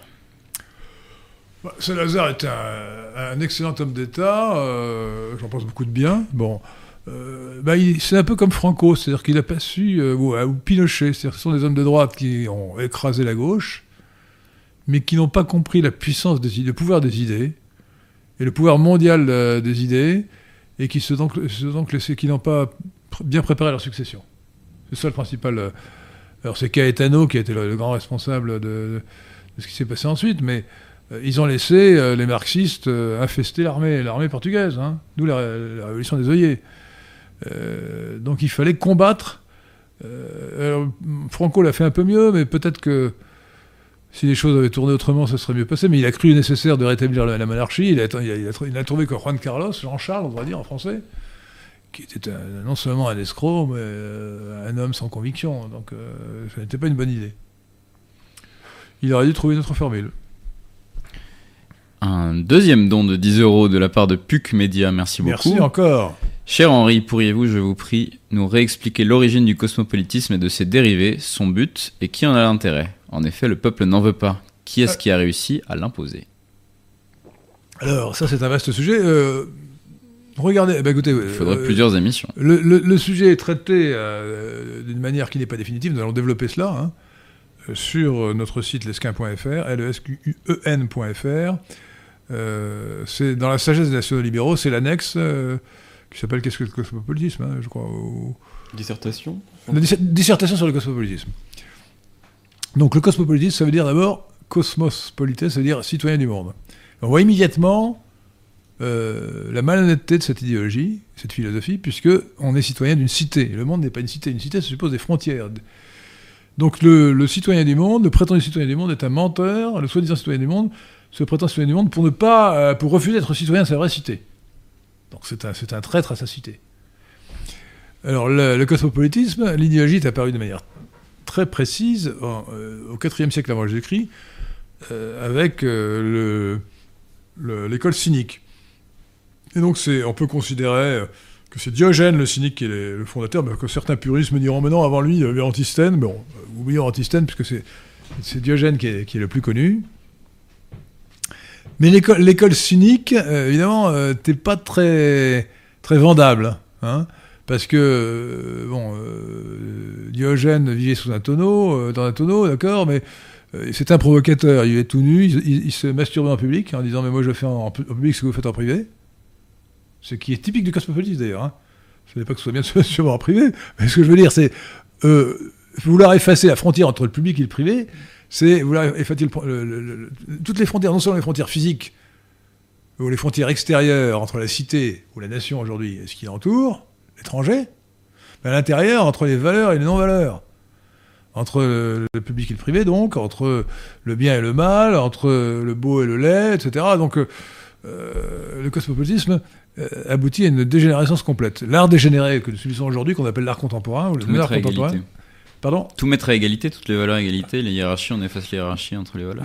C'est pas. Oui, alors, non, c'est pas exactement ça, c'est plutôt ni- la négation des valeurs. Pas, la, Hmm. pas, pas, pas Oui, le oui. des valeurs, c'est la négation des valeurs. Négation du bien. Euh, et, on a, je le répète, un exemple typique dans le fait qu'on interdit la peine de mort euh, pour les criminels et qu'on qu'on autorise la mise à mort des enfants innocents dans le ventre de leur mère, qu'on appelle l'avortement. L'avortement provoqué. Donc, euh, alors le, le, cosmopolitisme a cheminé sous la forme du stoïcisme dans l'Empire romain.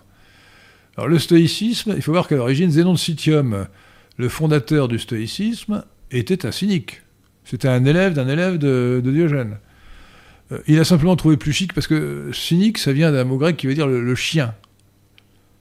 Pas très élégant. Le- le- les cyniques disaient, fait, moi je, vis- je veux comme un chien. Et lui, il a, inventé un autre nom, stoïcien, euh, d'après le mot stoa qui veut dire le, portique, la- les colonnes. euh, et, donc, euh, euh, c'était plus chic de dire stoïcien que cynique. Mais à l'origine, cette théorie euh, était exactement les mêmes que celle de Diogène. Et d'ailleurs, ses, élèves ou ses disciples ont détruit ses premiers livres parce qu'ils disaient que le cannibalisme était très bien, et ainsi de suite, l'inceste, le cannibalisme, euh, tout était, très- bien pour lui. Alors ensuite, euh, donc, euh, avec la destruction de ces livres-là, le nom de stoïcisme qui a remplacé celui de cynisme, mais c'est la même école qui continue. Euh, il est resté euh, un certain stoïcisme canal historique, mais qui a pratiquement disparu euh, dans les siècles qui ont suivi. Et le stoïcisme, qui a, gardé ou qui a obtenu une image prestigieuse, hein, on dit encore stoïque, ça veut dire courageux, etc., est une idéologie profondément immorale. Le, stoïque est celui qui se moque des souffrances des autres. Le stoïque est celui qui pense que euh, Marc euh, avait perdu euh, 10 enfants, ça ne faisait ni chaud ni froid. Voyez? C'était. euh, il expliquait que et- et- il fallait. il- C'était très bien d'avoir un ami, mais qu'il ne fallait surtout pas se, avoir éprouvé la moindre souffrance de ce qui pouvait arriver à un ami. Donc c'est une philo- philosophie euh, qui déguise son égoïsme fondamental et son immoralité fond- fondamentale. Et, qui a, euh, alors qui a été euh, mise sous le boisseau pendant tout le Moyen Âge, grâce au christianisme. Mais lorsque le christianisme a commencé à, à flotter un peu avec la Renaissance, euh, le retour à l'Antiquité et ensuite la, réforme protestante, la division du christianisme, euh, il y a un regain du stoïcisme et donc euh, du cosmopolitisme, avec Michel de Montaigne, qui au passage, je le rappelle, avait une mère juive. Pur hasard simplement. s'il est- Il est, subversif et il a une mère juive. C'est une coïncidence, absolument. euh, Aucun rapport. Euh, donc, euh, mais euh, peut-être que Pierre Dion me dirait nous sommes de jeunes. Hein. Donc, et le stoïcisme ensuite, enfin le, le cosmopolitisme en général, a connu une grande fortune littéraire, intellectuelle, mais n'a eu pratiquement aucun effet politique avant, euh, avant le, XXe siècle. C'est le nationaliste qui n'est pas du tout cosmopolite, euh, qui pouvait être un nationaliste de gauche un nationaliste de droite, qui, a, qui l'a emporté, et donc le cosmopolitisme était, marginal. Bon, il y avait des écrivains, Victor Hugo était cosmopolite, il voulait, il voulait les États-Unis d'Europe. D'autres écrivains étaient, cosmopolites, ben, bien sûr, Baudelaire, évidemment. Mais c'était littéraire, ça n'avait pas de peau politique. Euh, la philosophie aussi a donné dans le, bien sûr, a continué à donner dans le cosmopolitisme avec Bergson, l'inventaire de la société ouverte.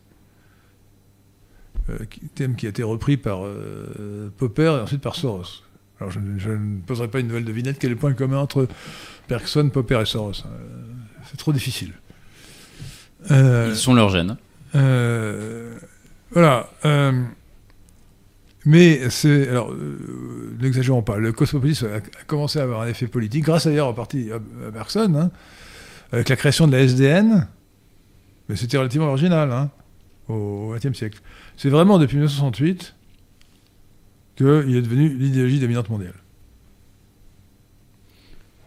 Alors, se rattache au cosmopolitisme, par exemple, l'art dégénéré, hein, sous toutes ses formes. Une question de Louis Ferdinand. Bonjour, avez-vous été en Algérie? Si oui, à quel endroit et qu'avez-vous pensé du pays? J'étais en Algérie il y a très longtemps, en 1969. Euh, j'ai fait avec des amis une équipée euh, jusqu'à Tamanrasset, Paris-Tamanrasset, en passant à l'allée euh, par Oran et au retour par Alger, en voiture. Et donc je n'ai fait que traverser l'Algérie, donc je n'ai pas un souvenir particulièrement riche de l'Algérie. Bah, je trouvais que c'était euh, Alger et Oran étaient, des villes européennes, hein, des villes françaises plutôt, euh, dans leur architecture. Hein. Donc je n'ai pas gardé un souvenir très, très, très, profond, très, très intéressant de l'Algérie. Hein. Je connais mieux les Algériens que, l'Algérie. On n'est pas si dépaysant que ça. Non, ah bah non, non, pas, non bah, bien sûr, bah, si, le désert Tamanrasset, c'est très, très dépaysant. Mais euh, l'architecture des, villes, Oran, et, bah, c'était construit par les Français. Hein. Mm. Oran ou Alger, c'était construit par les Français. Peut-être euh, pour enchaîner, une autre question sur le voyage, il faut que je la retrouve. Euh, c'était quelque chose. Alors, ouais, non, je, ne la trouve pas, mais euh, c'était un, auditeur qui vous demandait, vous qui êtes grand voyageur, qu'est-ce que vous pensez du tourisme de masse et particulièrement du tourisme à Paris, des touristes à Paris? Alors, écoutez, je vais pas. tourisme de masse, c'est assez péjoratif. alors, moi, je suis grand voyageur, n'exagérons pas je me flatte d'avoir fait le tour du monde. Un vrai tour du monde. Je suis allé aux antipodes et je suis revenu de l'autre côté. en passant par la Chine.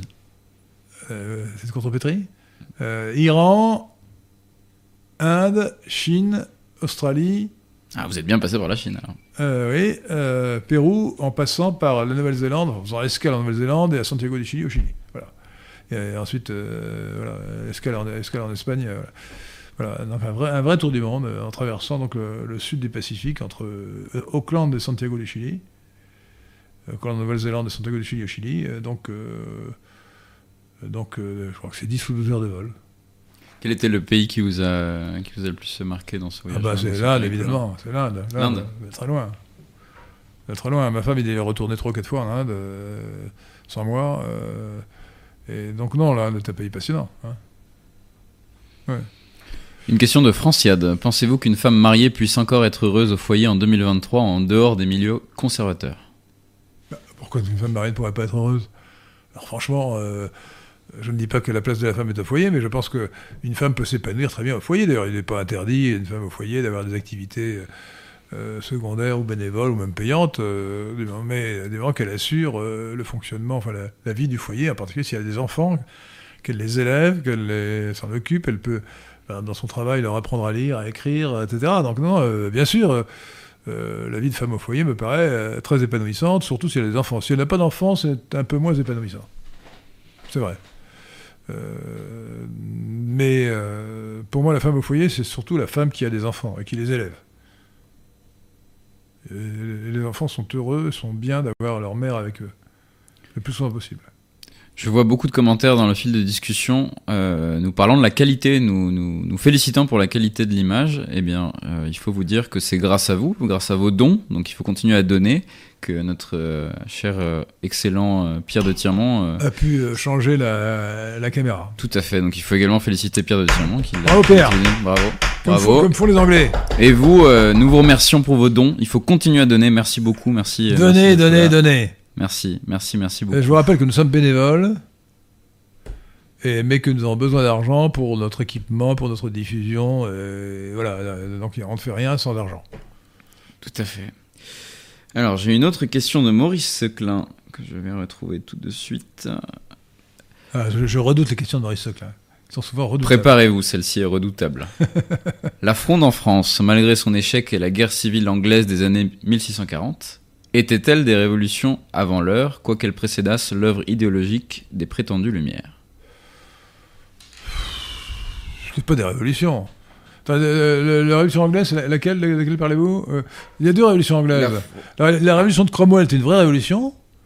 Euh, L'autre, la Glorious Revolution, euh, n'était pas une vraie révolution. Si on suit Burke, c'était une la volonté de revenir aux traditions. Donc la, fronde, la fronde était la défense des, des- des libertés traditionnelles contre la monarchie absolue. Euh, donc c'était pas du tout la révolution. Non. Je, propose d'ailleurs, euh, puisque nous sommes, euh, nous sommes là pour préciser des questions de vocabulaire, de réserver le terme de révolution à des exceptions négatives. Donc je refuse de dire la révolution industrielle, je dis la mutation industrielle la disruption industrielle, etc., pour ne, pas, ne pas employer le mot révolution autrement que pour dire l'horrible révolution de 1789, et ainsi de suite. Bon. La, révolution, la révolution bolchevique, etc. On peut dire disruption ou mutation. et d'ailleurs c'est pour cela que le, futur sous-titre du futur livre sur les, ori- les ori- les origines européennes du christianisme sera euh, Révision copernicienne de l'histoire des religions, et non pas Révolution copernicienne. Révision copernicienne. Est-ce que vous ne pensez pas que la fronde en France euh, peut être qualifiée de révolution qui n'a pas réussi, tout simplement? C'est pas du tout une révolution. Le, le- le- le but d'une ré- au sens, bah, ça dépend de ce qu'on entend par une révolution. C'est une rébellion, une révolte. Il n'y a aucune raison d'appeler ça une révolution. Si, si- si on, on emploie le terme de révolution par, euh, par, euh, en, en prenant comme paradigme la révolution française de 1789, euh, c'est une opération politique qui vise à faire table rase du passé. C'est pas du tout le cas. Les frondeurs ne voulaient pas faire table rase du passé. Ils défendaient la- alors peut-être pas les libertés du peuple, et encore, libertés- en tout cas les libertés de la noblesse, contre la monarchie. Une question de, Richard Guimau.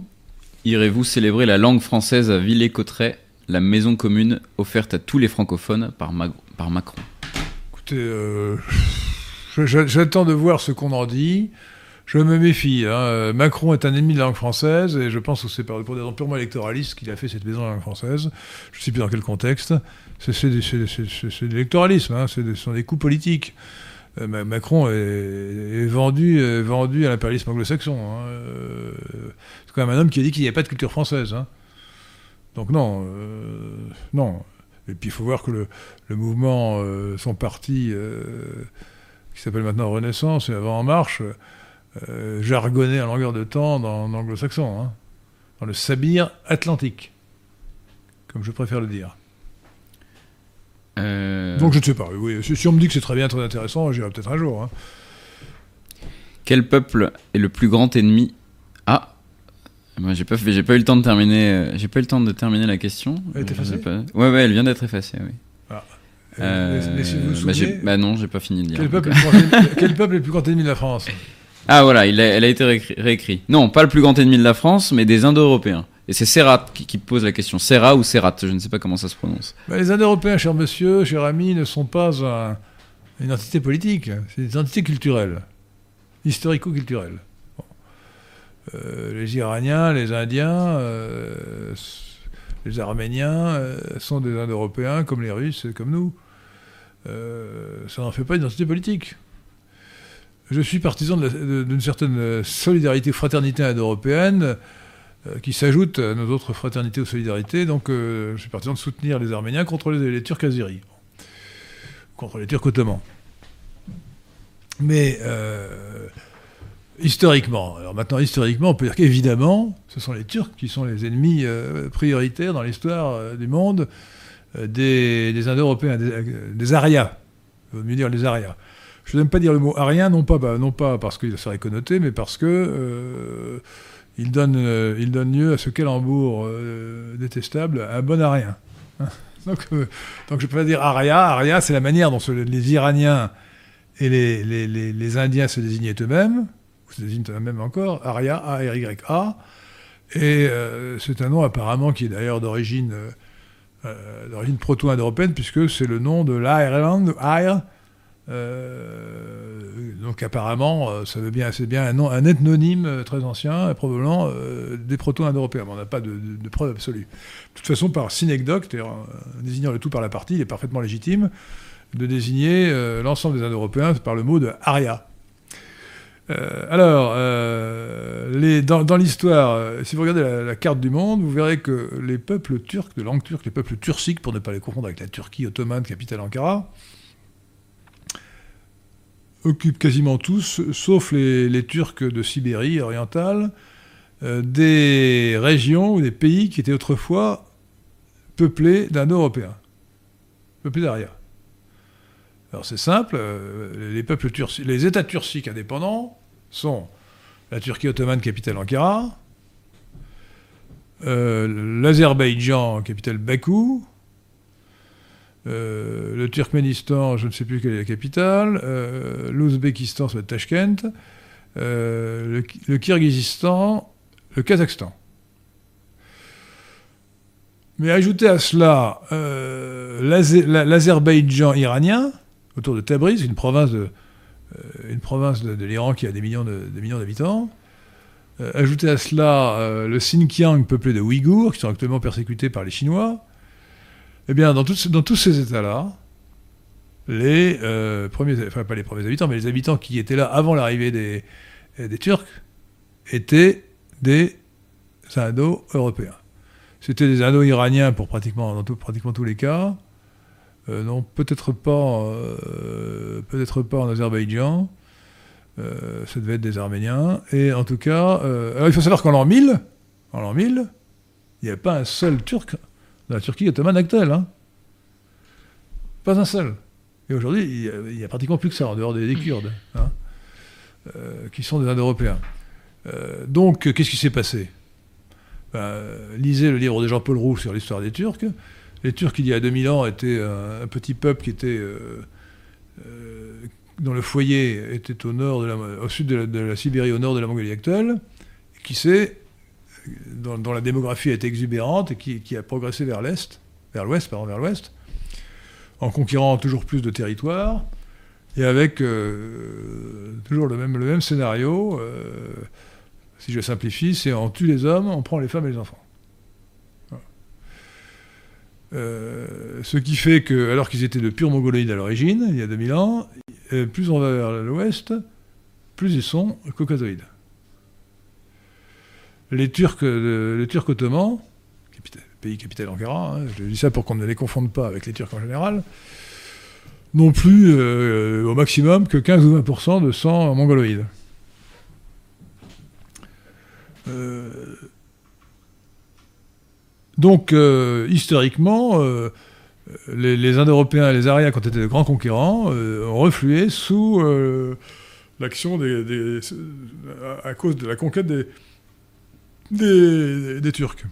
Euh, J'aurais une pensée pour les, pour les Tokariens du Xinjiang, parce que ju- jusqu'au 8e siècle après Jésus-Christ, euh, le Xinjiang, la province à l'ouest de la Chine, peuplée aujourd'hui de, Turcs ouïghours, était peuplée de Tokariens. Les Tokariens étaient des Indo-Européens, des Arias,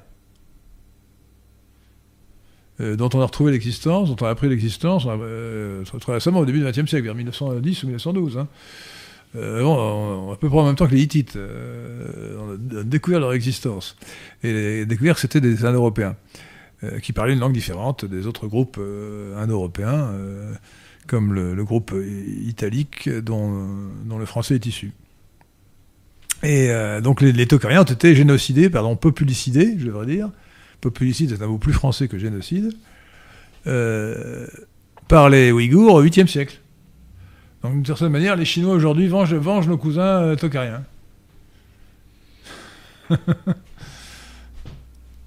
Une question de Brice Refrard, euh, à laquelle pourrait probablement répondre également Pierre de Tirmont.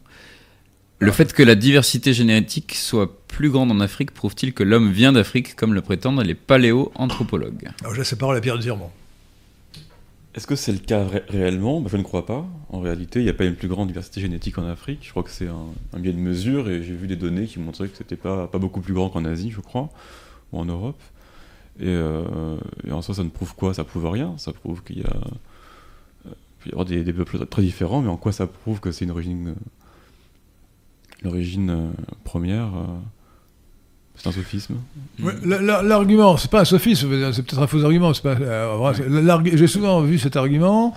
euh, le, le berceau euh, d'une langue ou le berceau d'une race ou d'un- d'une entité génétique quelconque euh, serait plus diversifié que ce qui en serait sorti. Bah, je n'ai pas très bien compris pourquoi. Je n'ai jamais vu une explication claire sur le sujet. Alors, euh, et en plus, on arrive, à des, on arrive à des conclusions absurdes. Par exemple, on pense qu'avec cet argument, on mettrait l'origine des Sémites euh, en Éthiopie. Euh, Parce que c'est là qu'il y a la plus grande diversité de langues sémitiques. Non, c'est très peu probable. Les Sémites sont vraisemblablement apparus beaucoup plus au nord, en Arabie. Euh, et donc, euh, non, euh, la, diversité génétique peut venir de beaucoup de façons, comme la diversité linguistique peut, avoir beaucoup de causes, et, je ne crois pas que cet argument soit recevable. Cela dit, il pourrait y avoir une plus grande différence en Afrique pour une raison simple, c'est qu'en Afrique noire, enfin c'est qu'en Afrique en général, il y a, il y trois, grandes races qui se mélangent, qui, se mélangent, qui se, côtoient, qui se, sont aussi mélangées.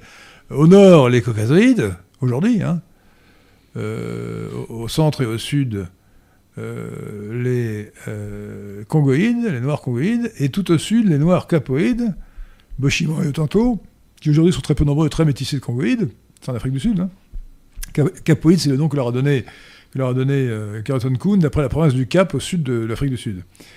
Et, mais l'étendue euh, du peuplement capoïde était autrefois beaucoup plus, euh, beaucoup plus grande. Donc les, les Congoïdes en allant vers le sud, en refoulant les capoïdes, se sont beaucoup mélangés à eux.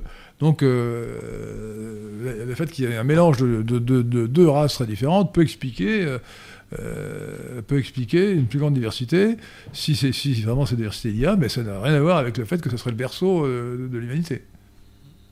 Pierre de Tirmont. Oui, vous avez résumé la question. J'imagine qu'il y a également une question environnementale. Si le si l'environnement euh, n'est pas euh, si euh, comment dire inhospitalier et que la sélection est sans doute un peu moins difficile, donc ça, il y a plus de diversité qui peut être. euh, Peut-être. peut-être. Enfin, Ouais. Ouais.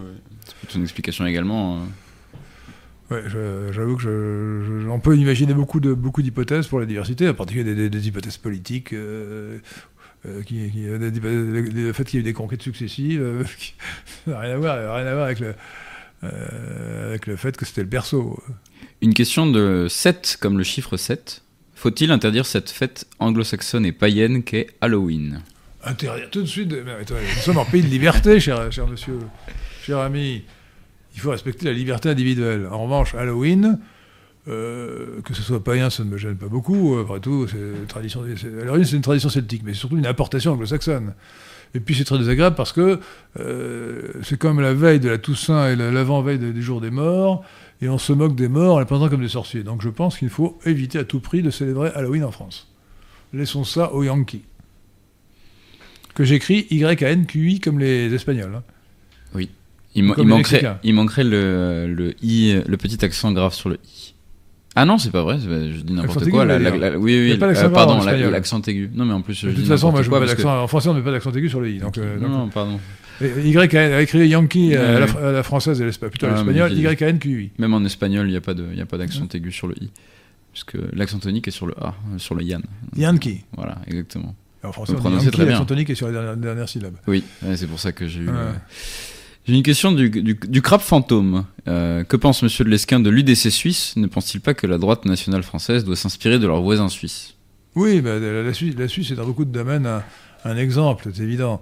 Euh, pas dans tous les domaines, hein, mais, euh, dans le domaine économique en particulier. Songez que la, Suisse, qui n'appartient pas à l'Union européenne, qui fait bien de ne pas à l'Union européenne, qui n'a pas adopté l'euro, qui fait bien de ne pas avoir adopté l'euro, est un petit pays sans accès à la mer, enclavés. Eux, eux sont enclavés, c'est pas comme le monde de Gaza. hein. Sans accès à la mer, sans ressources naturelles, pays de montagne. Donc comparé à la France, euh, qui, a, tout l'inverse, qui, a des montagnes mais aussi des plaines, qui a accès à la mer, qui, a, accès de grands accès à la mer, etc. euh, la France va être beaucoup plus riche que la, Suisse. Alors la Suisse, évidemment, a eu l'intelligence de ne pas faire la guerre en 1914 et en 1939. Bon. Euh, le fait est qu'aujourd'hui, aujourd'hui, euh, le, PIB par tête d'habitant en Suisse est 50% supérieur à celui de la France. Donc la Suisse est un modèle. Alors l'UDC, est- largement un modèle, mais pas, suffisamment. Ils ont laissé quand même passer une, une loi Guesso, une loi Pleven, hein, donc, euh, euh, donc le délit d'opinion existe en Suisse. L'UDC, alors ça veut dire Union, de la démocratie du centre, de la démocratie du centre, je crois. Mais euh, ça, c'est la, version fran- francophone, mais la version allemande, c'est Parti du peuple allemand. Parti du peuple suisse, pardon. Euh, la version alémanique.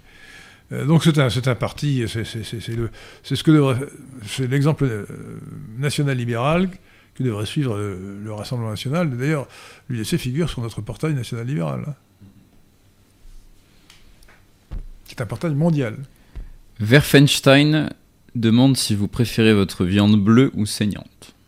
Saignante, bien sûr. Non, bleu, bleu. Alors, en tout cas, je- j'exècre la viande à point. Et lorsque notre ami euh, À l'américaine. Auguste Lorrain euh, prend de la viande, euh, euh, lorsque je, je dîne avec Auguste Lorrain qui prend de la viande à point, je pousse un hurlement de rage, parce que je trouve ça un, un scandale. La viande à point, c'est. Non. Mais bleu à la rigueur, mais en tout cas, plutôt saignante. moi, plutôt saignante. Je ne rappellerai pas ma blague, enfin ma blague, moi. Enfin, c'est pas une blague d'ailleurs, c'est une histoire vécue euh, sur la, la viande saignante en Israël. Hein. Vous la rappelez peut-être? Ah ouais, je m'en souviens, oui, oui. Je la raconterai bien moins bien que vous si vous la racontez. Mais... Non, mais vous- écoutez, euh, euh, reportez-vous à la vidéo qui est sur, euh, sur BitChute, non? Euh, Odyssée, BitChute. Odyssée, BitChute. oui. C'est mon voyage en Israël. Euh, et je raconte comment j'ai euh, voulu manger de la viande, euh, une tranche de bœuf saignante, une entrecôte saignante plutôt, dans un restaurant dit français en- à Eilat, dans le sud d'Israël. Euh, je vous garantis que c'était une vraie expérience. hein. Et oui, parce que, parce que la viande a vidé de son sang, selon le rite cacher. Donc c'était du carton-pâte.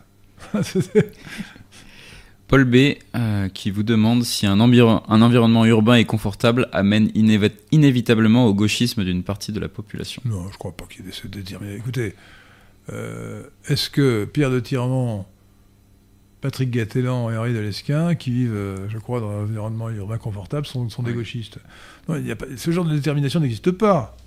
Hein non, non, je, je- je ne crois pas. Je, je ne crois pas du tout. Euh, On pourrait dire que nous sommes des exceptions statistiques. je crois pas du tout. Je crois pas, non, pas du tout. Moi, je crois, non, non. Euh, ce genre de détermination simple me paraît pas vrai. Euh, euh, alors on peut, on pourrait soutenir, on a soutenu, mais est-ce que c'est vrai que ce qu'on appelle le déracinement été le la conséquence de l'urbanisation Mais euh, on est d'abord enraciné pour moi dans sa famille, euh, dans, sa lignée, et pas dans son, territoire. Cela dit, beaucoup de Français, lorsqu'ils ont les moyens, ont une résidence secondaire, ce qui économiquement est une aberration, puisqu'on a une propriété où on passe toute petite partie de l'année, donc c'est- très... Euh, mais c'est parce qu'ils ont besoin quand même, c'est mon cas, de se ressourcer dans, une, dans une patrie euh, provinciale, enfin non, non, non- non parisienne. euh, voilà. C'est pour ça que j'ai une maison euh, à Saint-Cal-le-Guildo en Bretagne. C'est une réflexion que je viens d'avoir, mais vous parlez de, l'enracinement. Peut-être que si les gens Je préfère la sont- tradition. moi.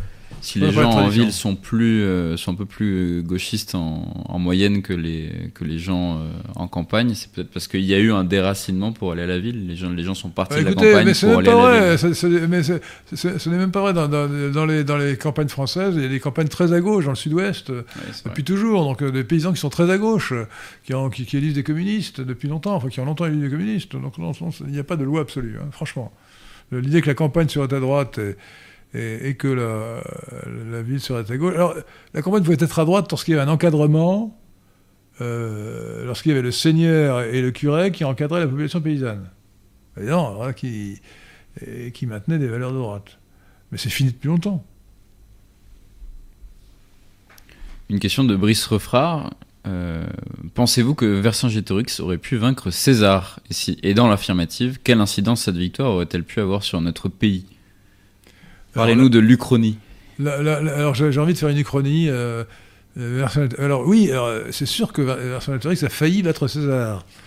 Il faut savoir que Vercingétorix était, donc, euh, on le sait, était assiégé à Alésia par César, par les armées de César. Or, une armée de secours gauloise trois fois plus nombreuse que l'armée de César est arrivée pour, à la rescousse de Vercingétorix. Or, il se trouve qu'il y a eu une éclipse de soleil le jour de leur arrivée, ou plutôt la nuit de leur arrivée.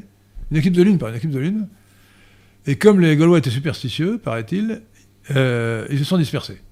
Le ciel est de, de crainte que le ciel leur tombe sur la tête. Bon, ça, c'est- de la calomnie. Non, c'était. Non. euh, les, les- les- les- les Gaulois n'étaient pas idiots, ils disaient ça, et ils disaient, ils disaient que ça veut dire qu'ils n'avaient peur de rien.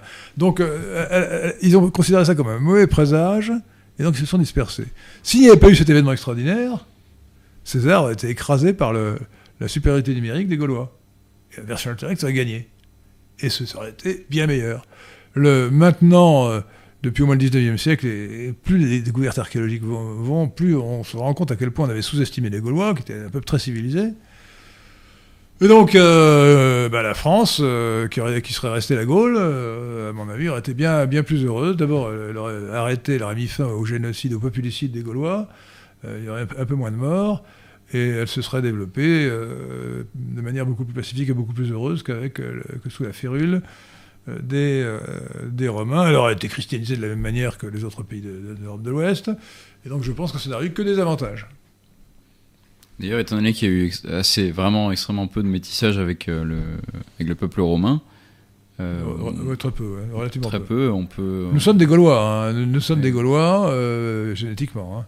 On- Sauf, sauf moi, puisque je suis breton. euh, donc j'ai, mais je suis, le- le- les Bretons ont receltisé le- leur armorique. Donc je suis un peu moins gaulois, mais, mais enfin gaulois veut dire celte, donc je suis un peu plus celte que, que les autres Français. Enfin les Bretons sont un peu plus celtes que les autres Français. Une question de Serrat. Les Khmers rouges ne sont-ils pas l'exemple parfait de l'anticosmopolitisme? Faut-il vider Paris comme Phnom Penh en 1975 Ah oui, mais le marxisme est anticosmopolite. Euh, les, Khmers rouges étaient des disciples de Mao, mais aussi de Staline. Et Staline était anticosmopolite, il n'était pas du tout antisémite, anti-juif. C'est- c'est- c'est- c'est de la propagande juive, américaine, euh, etc. Non, euh, Staline était. la meilleure preuve que Staline n'était pas antisémite, anti-juif, c'est qu'à sa mort en 1953, euh, son bras droit, le numéro 2 du Kremlin, c'était Kaganovitch, Lazar Kaganovitch, qui était juif, qui était d'ailleurs lui l'auteur de l'Holodomor, le populicide de l'Ukraine, euh, 1932-1933, et euh, simplement il était anticosmopolite parce que le marxisme est anticosmopolite. Euh, le, cosmopolitisme et le collectivisme, dont le marxisme, sont deux pôles antagonistes de l'utopie égalitaire, donc euh, l'antagonisme est naturel. Ah, D'ailleurs, bien avant, bien avant euh, 1953, euh, Lénine et surtout Staline ont combattu l'art dégénéré, qu'ils appelaient l'art décadent, qui était la manifestation euh, intellectuelle ou artistique du cosmopolitisme. Donc oui, le Khmer rouge était anti-cosmopolite, bien sûr, ouais, puisqu'il était marxiste. Alors, nous avons une question Ce qui de. ne veut pas dire que j'apprécie Oui, les, les marxistes, hein, ni les Khmer rouges en particulier. Ah oui. nous, avons, nous, nous pouvons détester les mêmes choses, disons, Voilà. et aimer les mêmes, certaines des Non, mêmes choses. moi, je ne dirais pas... Enfin oui, on peut détester une idée, Ah, mais je, oui. je n'ai pas de haine Certes. pour les hommes. Oui, j'ai parlé de choses. Ouais, de- d'idées, ouais. Euh, nous avons une question de Jacques Houille. Cher Henri, on observe. Jacques, quoi? Jacques Houille. Oh là là. Ah, c'est pour ça que je, C'est une, ré- référence Monsieur Houille. un très beau, un, un- un très beau film, un très beau métrage, Extrait. qui s'appelle, euh. Les visites. Les Les visiteurs. Visiteurs, remarquable. Hein. Franchement, je, c'est très très drôle. C'est un des meilleurs métrages que j'ai jamais vu. hein. Oui, je vous précise drôle. que je dis maintenant métrage pour film. hein. C'est élégant, euh, métrage. Bah, on Moi, dit court métrage, long métrage, moyen métrage, donc il n'y a aucune raison de, de ne pas dire métrage. hein.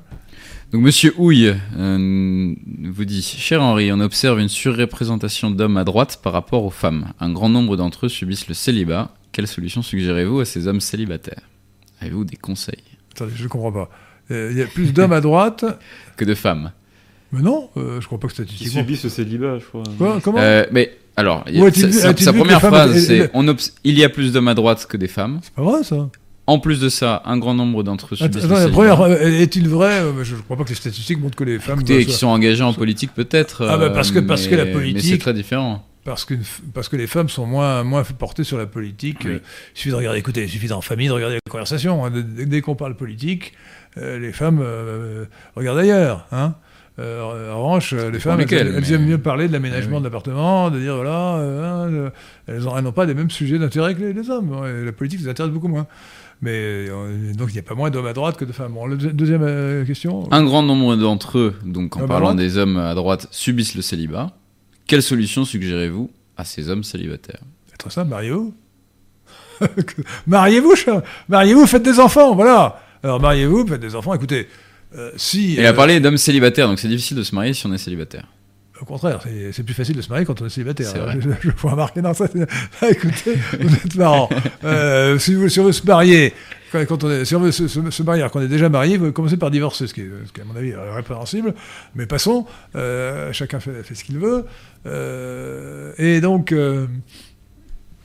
mariez-vous. Alors écoutez, mariez-vous, mais je pense que si, si on n'est pas. Si, si- si un garçon, euh, c'est pas y faire avec les filles. hein. Bon. Je crois que c'est pas le cas de Patrick Catalan, à ma connaissance. Non Et Pierre de Tirmont, non non, Pierre de Tirmont est timide Non, ça va. Moi, je suis euh, timide. non, il y, a- il y a des, des garçons qui sont. Bon, et- écoutez, bah, ut- utilisez euh, euh, des, des intermédiaires, euh, faites-vous de- de- des présentations, vous pouvez même utiliser des, des, des- des agences matrimoniales, ça n'a rien de honteux.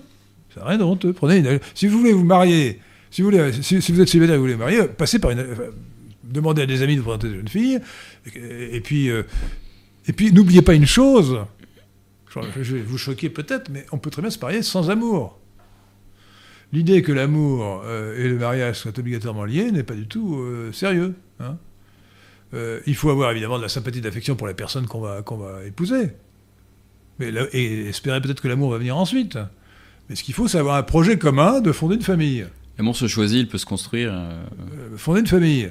Euh, donc un, mariage d'intérêt n'est pas forcément un mauvais mariage. Et- bon, euh, donc euh, n'attendez pas de tomber perdument amoureux de quelqu'un, surtout si, finalement c'est une personne qui n'a pas pour vous l'amour réciproque que vous lui prêtez.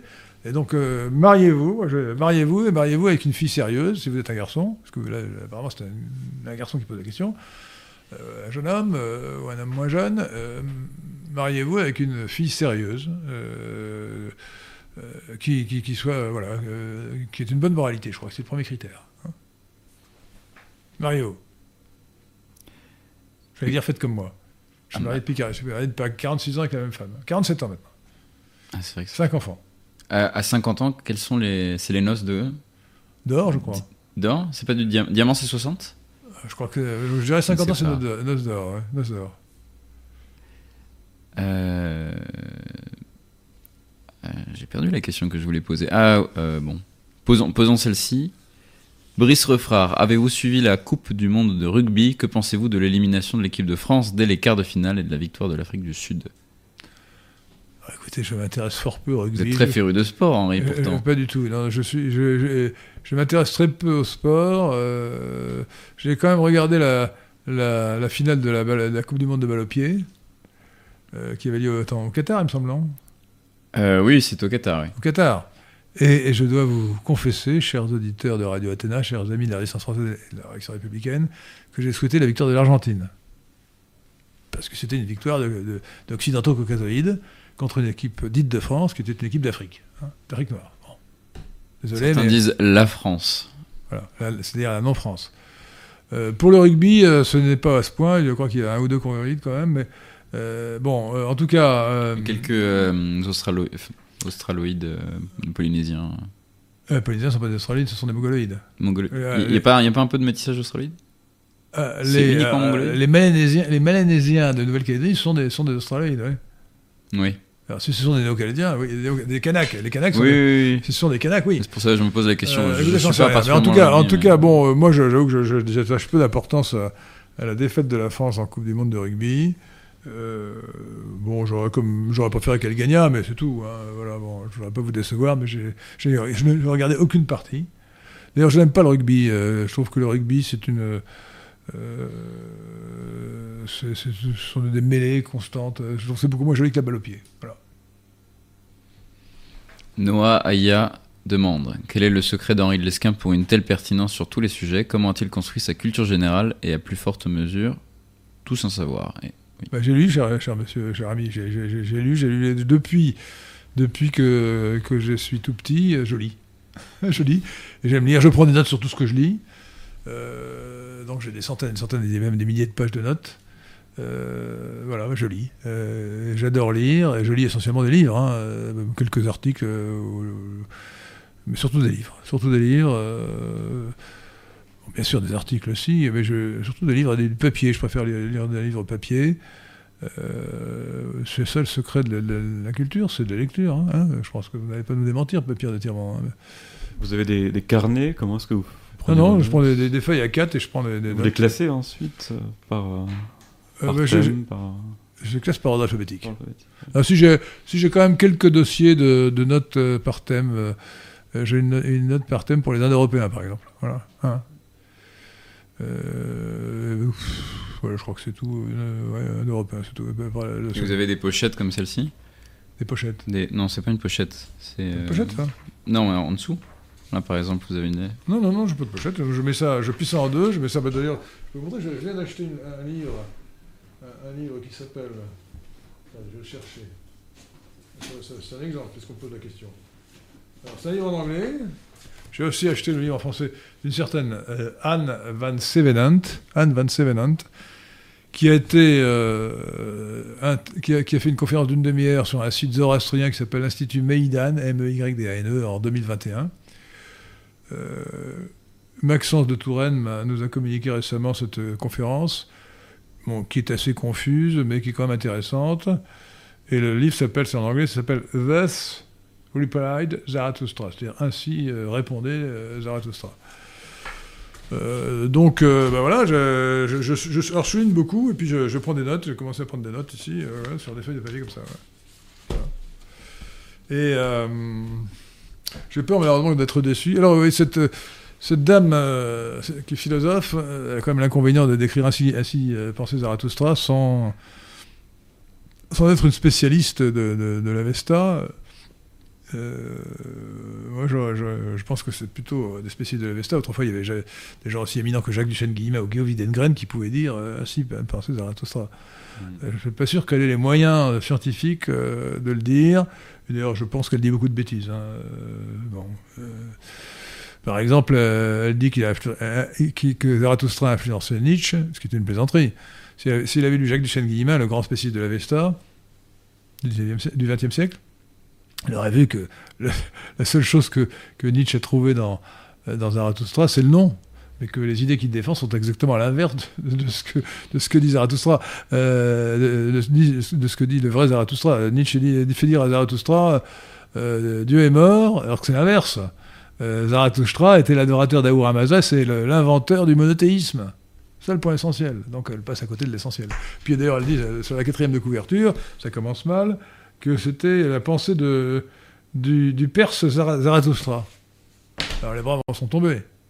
Parce que Zoroastre, alias Zarathustra en, en iranien, enfin en avestique, n'était pas perse ou persan. Il était iranien, mais iranien probablement de correspond, en tout cas de l'est de, l'Iran. Pas du tout persan. La, Perse, c'est le sud-est, le sud-ouest, pardon, le sud-ouest de, de, l'Iran, alors que lui, il était de Khorasmi, c'est-à-dire l'Ouzbékistan actuel. Euh, donc il était, il était iranien, chorasmien, mais pas, euh, probablement chorasmien, euh, mais pas du tout perse. Alors, ça commence mal. Une question d'un autre, euh, d'un autre auditeur dont je ne retrouve plus le pseudonyme. voudrait dire un mot, Pour- pourquoi, Ah, vous, pardon. pourquoi vous lisez en anglais si vous allez l'ach- l'acheter en français par la suite? Parce que c'est pas le même livre. Ah, je crois que c'était le même, je comprends Ah non, pas. non, non, non, non, euh, elle a fait deux livres, un en français, d'accord. qui s'appelle euh, Ainsi pensait Zarathustra, euh, que j'ai commandé, mais j'ai du mal à le trouver, j'espère le, recevoir. Apparemment, il est difficile. et puis le dernier, qui est, en anglais, euh, qui est un- une présentation euh, plus simplifiée. L'autre l'autre m'intéresse davantage parce que je, ne veux pas tellement m'attacher à, à la qualité de ses analyses, mais plutôt à la qualité de ses références. Parce qu'elle elle a lu la philosophie grecque, et donc elle va nous donner toutes les références de Platon. euh, et elle, soutient, alors moi j'ai appelé ça, euh, dans la conférence que j'ai faite sur les origines indo-européennes du christianisme, la théorie de la bifurcation. C'est-à-dire que euh, en, euh, Cyrus a fondé l'Empire perse en 550 avant Jésus-Christ. Il a euh, conquis Babylone où les Juifs avaient été déportés, donc en Mésopotamie, aujourd'hui l'Irak. Et d'autre part, l'Ionie, enfin toute, toute l'Asie mineure, euh, aujourd'hui la Turquie, la, Turquie euh, ottomane. Et l'Ionie, c'est-à-dire la province, euh, la province ouest de l'Asie mineure, mais en Asie, au bord de la mer Égée. Euh, et comme par hasard, euh, la, philosophie grecque, n'est pas née en, Attique, c'est-à-dire autour d'Athènes, sur le continent européen d'aujourd'hui, mais en Asie, en, en Asie mineure, en Ionie. Et donc ma thèse, c'est que la philosophie, ce qu'elle appelle à juste titre la proto-philosophie, c'est-à-dire la religion zoroastrienne, a infusé, comme elle a infusé dans le, judaïsme, elle a infu- mais autrement, elle a infusé euh, dans la pensée grecque, mais la, religion grecque était très élaborée, était peu compatible, été imperméable à la pensée zoroastrienne, et, donc euh, cette pensée zoroastrienne a donc bifurqué, au lieu de, s'infuser dans la religion, elle a donné naissance à la philosophie comme une discipline séparée de la religion. C'est ça l'innovation des Grecs. Parce que la philosophie s'est développée euh, euh, parallèlement, euh, même de manière plus ancienne, hein, en Inde, euh, mais les six écoles orthodoxes de philosophie indienne, qu'on appelle les darshanas, sont les points de vue sur le Veda. Donc elles, se, elles se, toutes se réfèrent au Veda. C'est-à-dire à la, la Bible, si j'ose dire, la Bible des hindous. Sur le sujet de la lecture, des livres, des prises de notes, euh, je ne retrouve plus son pseudonyme, mais un auditeur vous demandait à quelle fréquence vous lisiez, combien de livres par, se- par, par mois, par semaine. euh, euh, Est-ce que c'était régulier. Est-ce que vous avez des périodes? Ah non, je lis tout Quelles le sont temps. vos habitudes de lecture je, je lis tout le temps, mais selon le livre, ça, ça me prend beaucoup de temps de lire un livre parce que je lis très- de manière très attentive, euh, en essayant de bien comprendre les idées. donc je lis combien de livres par mois? Au moins, au moins 3 ou 4 par mois, je pense. hein, ouais. Ouais. Sans doute, ouais. Enfin, j'ai une bibliothèque, euh, j'ai pas du tout tous les livres, mais j'ai une bibliothèque de, de 6500 livres. hein. Quand est-ce que vous avez compté? Ah, je- c'est- ma, ma sœur qui est- nous a quittés en 2020 qui a constitué le- le catalogue. Elle a fait l'inventaire. Elle a fait un catalogue, j'ai un, tableau avec tous les livres. Je les ai enregistrés un par un. euh. Nous avons, euh, nous avons un don. Merci Blondin. Alors, au, au passage, d'ailleurs, j'ai Oui. une, théorie, euh, une théorie particulière. J'ai l'impression que euh, j'ai lu que la, le cerveau, évidemment, de l'homme n'est pas fait pour la lecture. Donc, le- la lecture occupe une partie du cerveau qui était destinée à la reconnaissance faciale, à la reconnaissance des visages. Et donc, j'en j'en déduis que c'est à cause de cela que j'ai du mal à reconnaître les visages. Alors, ça- ça- le terme technique, c'est, euh, Pierre de Tirmont, c'est la physique. Prosopagnosie? Voilà. Un truc comme ça. Alors, je, souffre vraiment de ce, de ce défaut, ce qui fait que dans, dans un, dans un métrage, j'ai du mal à reconnaître les personnages, ce qui est très embêtant. Il m'est arrivé plusieurs fois de ne pas reconnaître ma femme lorsqu'elle arrivait pour me retrouver à l'aéroport, vous voyez.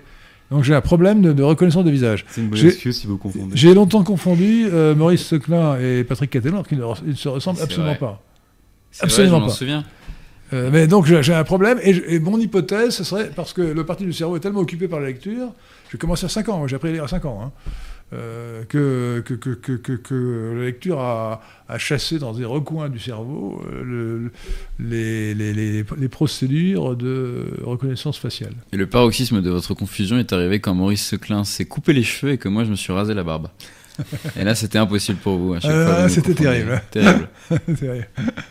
Euh, donc nous remercions Blondin pour son don Merci, de Blondin. 2 euros. Merci Monsieur Blondin. Merci Blondin. Apparemment c'est son premier don. Ah. Euh, Les petits ruisseaux font les grandes rivières, n'oubliez pas. Tout à fait. Soutenez-vous Javier Milei en Argentine. Bah, écoutez, euh, mon, euh, mon information sur le sujet vient de Patrick Cattelan, qui a étudié la question. Il je crois qu'il a vu le résultat du premier tour, il n'a aucune chance de gagner. hein. Ça semble compliqué. Euh, ça aurait été le mieux pour l'Argentine. Et donc, euh, il est euh, approximativement national libéral. hein. Il est plutôt un peu trop libertarien sur, mes po- sur les bords, un peu judéo-servile. Mais globalement, euh, oui, je, le soutiens. Disons que je le soutiens. Enfin, nous le soutenons. Puisqu'il est national libéral. Est-ce que vous l'avez rajouté sur le portail national libéral? Euh, non, je l'ai pas encore fait. Mais il a fait une crise à la télévision de, de schizophrénie, il a entendu des voix, il est passé pour un fou. Bon, alors à ce moment-là, euh, Il y en a qui disent que c'est pas exactement ça, qu'apparemment le, le, le- le présentateur télé avait avoué lui aussi qu'il y avait quand même beaucoup de bruit. non, euh, on voyait les gens filmer à côté qui, qui, qui avaient aucun Ouais, bruit, ouais, enfin, ouais, Il a fait une crise euh, délirante. Bon, écoutez, s'il est délirant, évitons de, de- de polluer euh, notre portail. Hein. Donc oublions. euh, le- le- donc, bon, j'ai- j'ai- à ce moment-là, j'évite à. Si, il vaut mieux soutenir contre, contre les péronistes. hein. Oui. Euh, euh, c'est la loi du moindre mal. J'avais trouvé son discours intéressant où il appelait, euh, où il, euh, après, après le premier, simplement après le premier tour, où il appelait à, donc euh, à, à l'Argentine qui avait voté contre le péronisme. Donc, euh, Alors, le, le péronisme, c'est une calamité, c'est du, du fascisme, euh, donc euh, une doctrine de gauche. hein. Que deux tiers de l'Argentine Euh, voulaient du changement. Euh, et mais cela dit, bon, un nationaliste ne peut pas vouloir dollariser l'économie. Hein, euh, abandonner la monnaie nationale pour le dollar, Oui. c'est- c'est c'est quand même scandaleux pour un nationaliste. hein. Bon, il nous reste une question parce qu'il est 9h05, euh, nous devons arrêter euh, impérativement avant 9h. Hein, pour des raisons techniques. Eh bien, une question de Marlou. Marlou. Euh, bonsoir, monsieur de l'Esquin. Que faites-vous de votre temps libre? Mais j'ai pas de temps libre. La réponse est. la- la- J'en ai pas de temps libre. Parce que je lis. Donc je, euh, le temps libre, c'est la lecture. Voilà, bon, le- ce que je fais, c'est la, lecture. voilà. Je, je lis. Voilà. Pas très original. Hein. Vous jouez au pont. Euh, alors oui, j'ai quand même, parce que ma, femme m'a entraîné à faire des parties de pont. Alors le pont, si vous ne connaissez pas ce jeu, c'est un jeu qui se joue à 4, où on fait des enchères, C'est un jeu de pli euh, on fait des plis ensuite. euh, c'est un des jeux très répandus en France. hein, la partie de... Parce que les gens souvent ne comprennent pas ce que c'est que le pont. Hein. Ils emploient le mot anglais. Alors évidemment, je ne parle pas, je parle pas le mot anglais. hein. Je traduis en anglais. Voilà. Vous avez tous compris maintenant. hein. Si vous parlez un peu anglais, euh, ce que ça veut dire en anglais. Donc je fais, oui, je fais des parties de pont. Je, je- je joue mal d'ailleurs. hein. Je, euh, les gens consacrent un, un temps infini à étudier les, les annonces, euh, cette de prise de tête, etc. Bon. Euh, en plus, quand on veut bien jouer à la- au pont, il faut à la carte, faut retenir toutes les cartes qui sont passées. Je ne suis jamais arrivé. Voilà. Vous ne comptez pas? Vous n'arrivez pas à compter les cartes Ben, J'essaye de compter, mais j'y arrive pas. Je n'ai pas une Ouais. mémoire assez bonne. J'ai une mémoire euh, très moyenne, contrairement à ce que vous pourrez penser. Peut-être la, la mémoire. euh, vous avez une bonne mémoire euh, Non, à non, long terme, mais pas une, pas une bonne mémoire Non, à court pas terme. j'ai une mémoire moyenne, très moyenne. Donc, et en particulier, la mémoire à court terme, effectivement, est faible, puisque j'arrive pas à retenir les cartes qui sont passées. C'est quand même très embêtant quand on joue la carte, hein. Surtout si on, est, si on a la main. hein. Bon, une dernière question, et puis dans une minute, nous arrêtons. Donc, je, une Euh, question 30 Jean Monsieur qui vous demande si vous avez déjà passé un test de un test entre guillemets de QI. Alors d'abord, test, on dit analyse. Non, je n'avais jamais passé d'analyse de QI, mais j'ai passé des examens de mathématiques, si ça peut vous suffire, et j'ai eu même euh, 19 sur 20 à une, à une épreuve de mathématiques à l'entrée de l'X. Euh, voilà, donc... euh, Ah oui.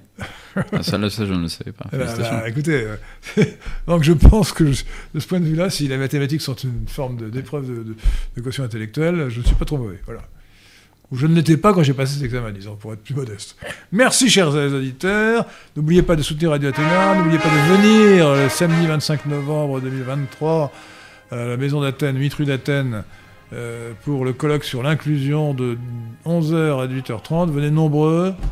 Je compte sur vous et euh, merci à Pierre de Tirmont et merci à Patrick Catellon. À bientôt.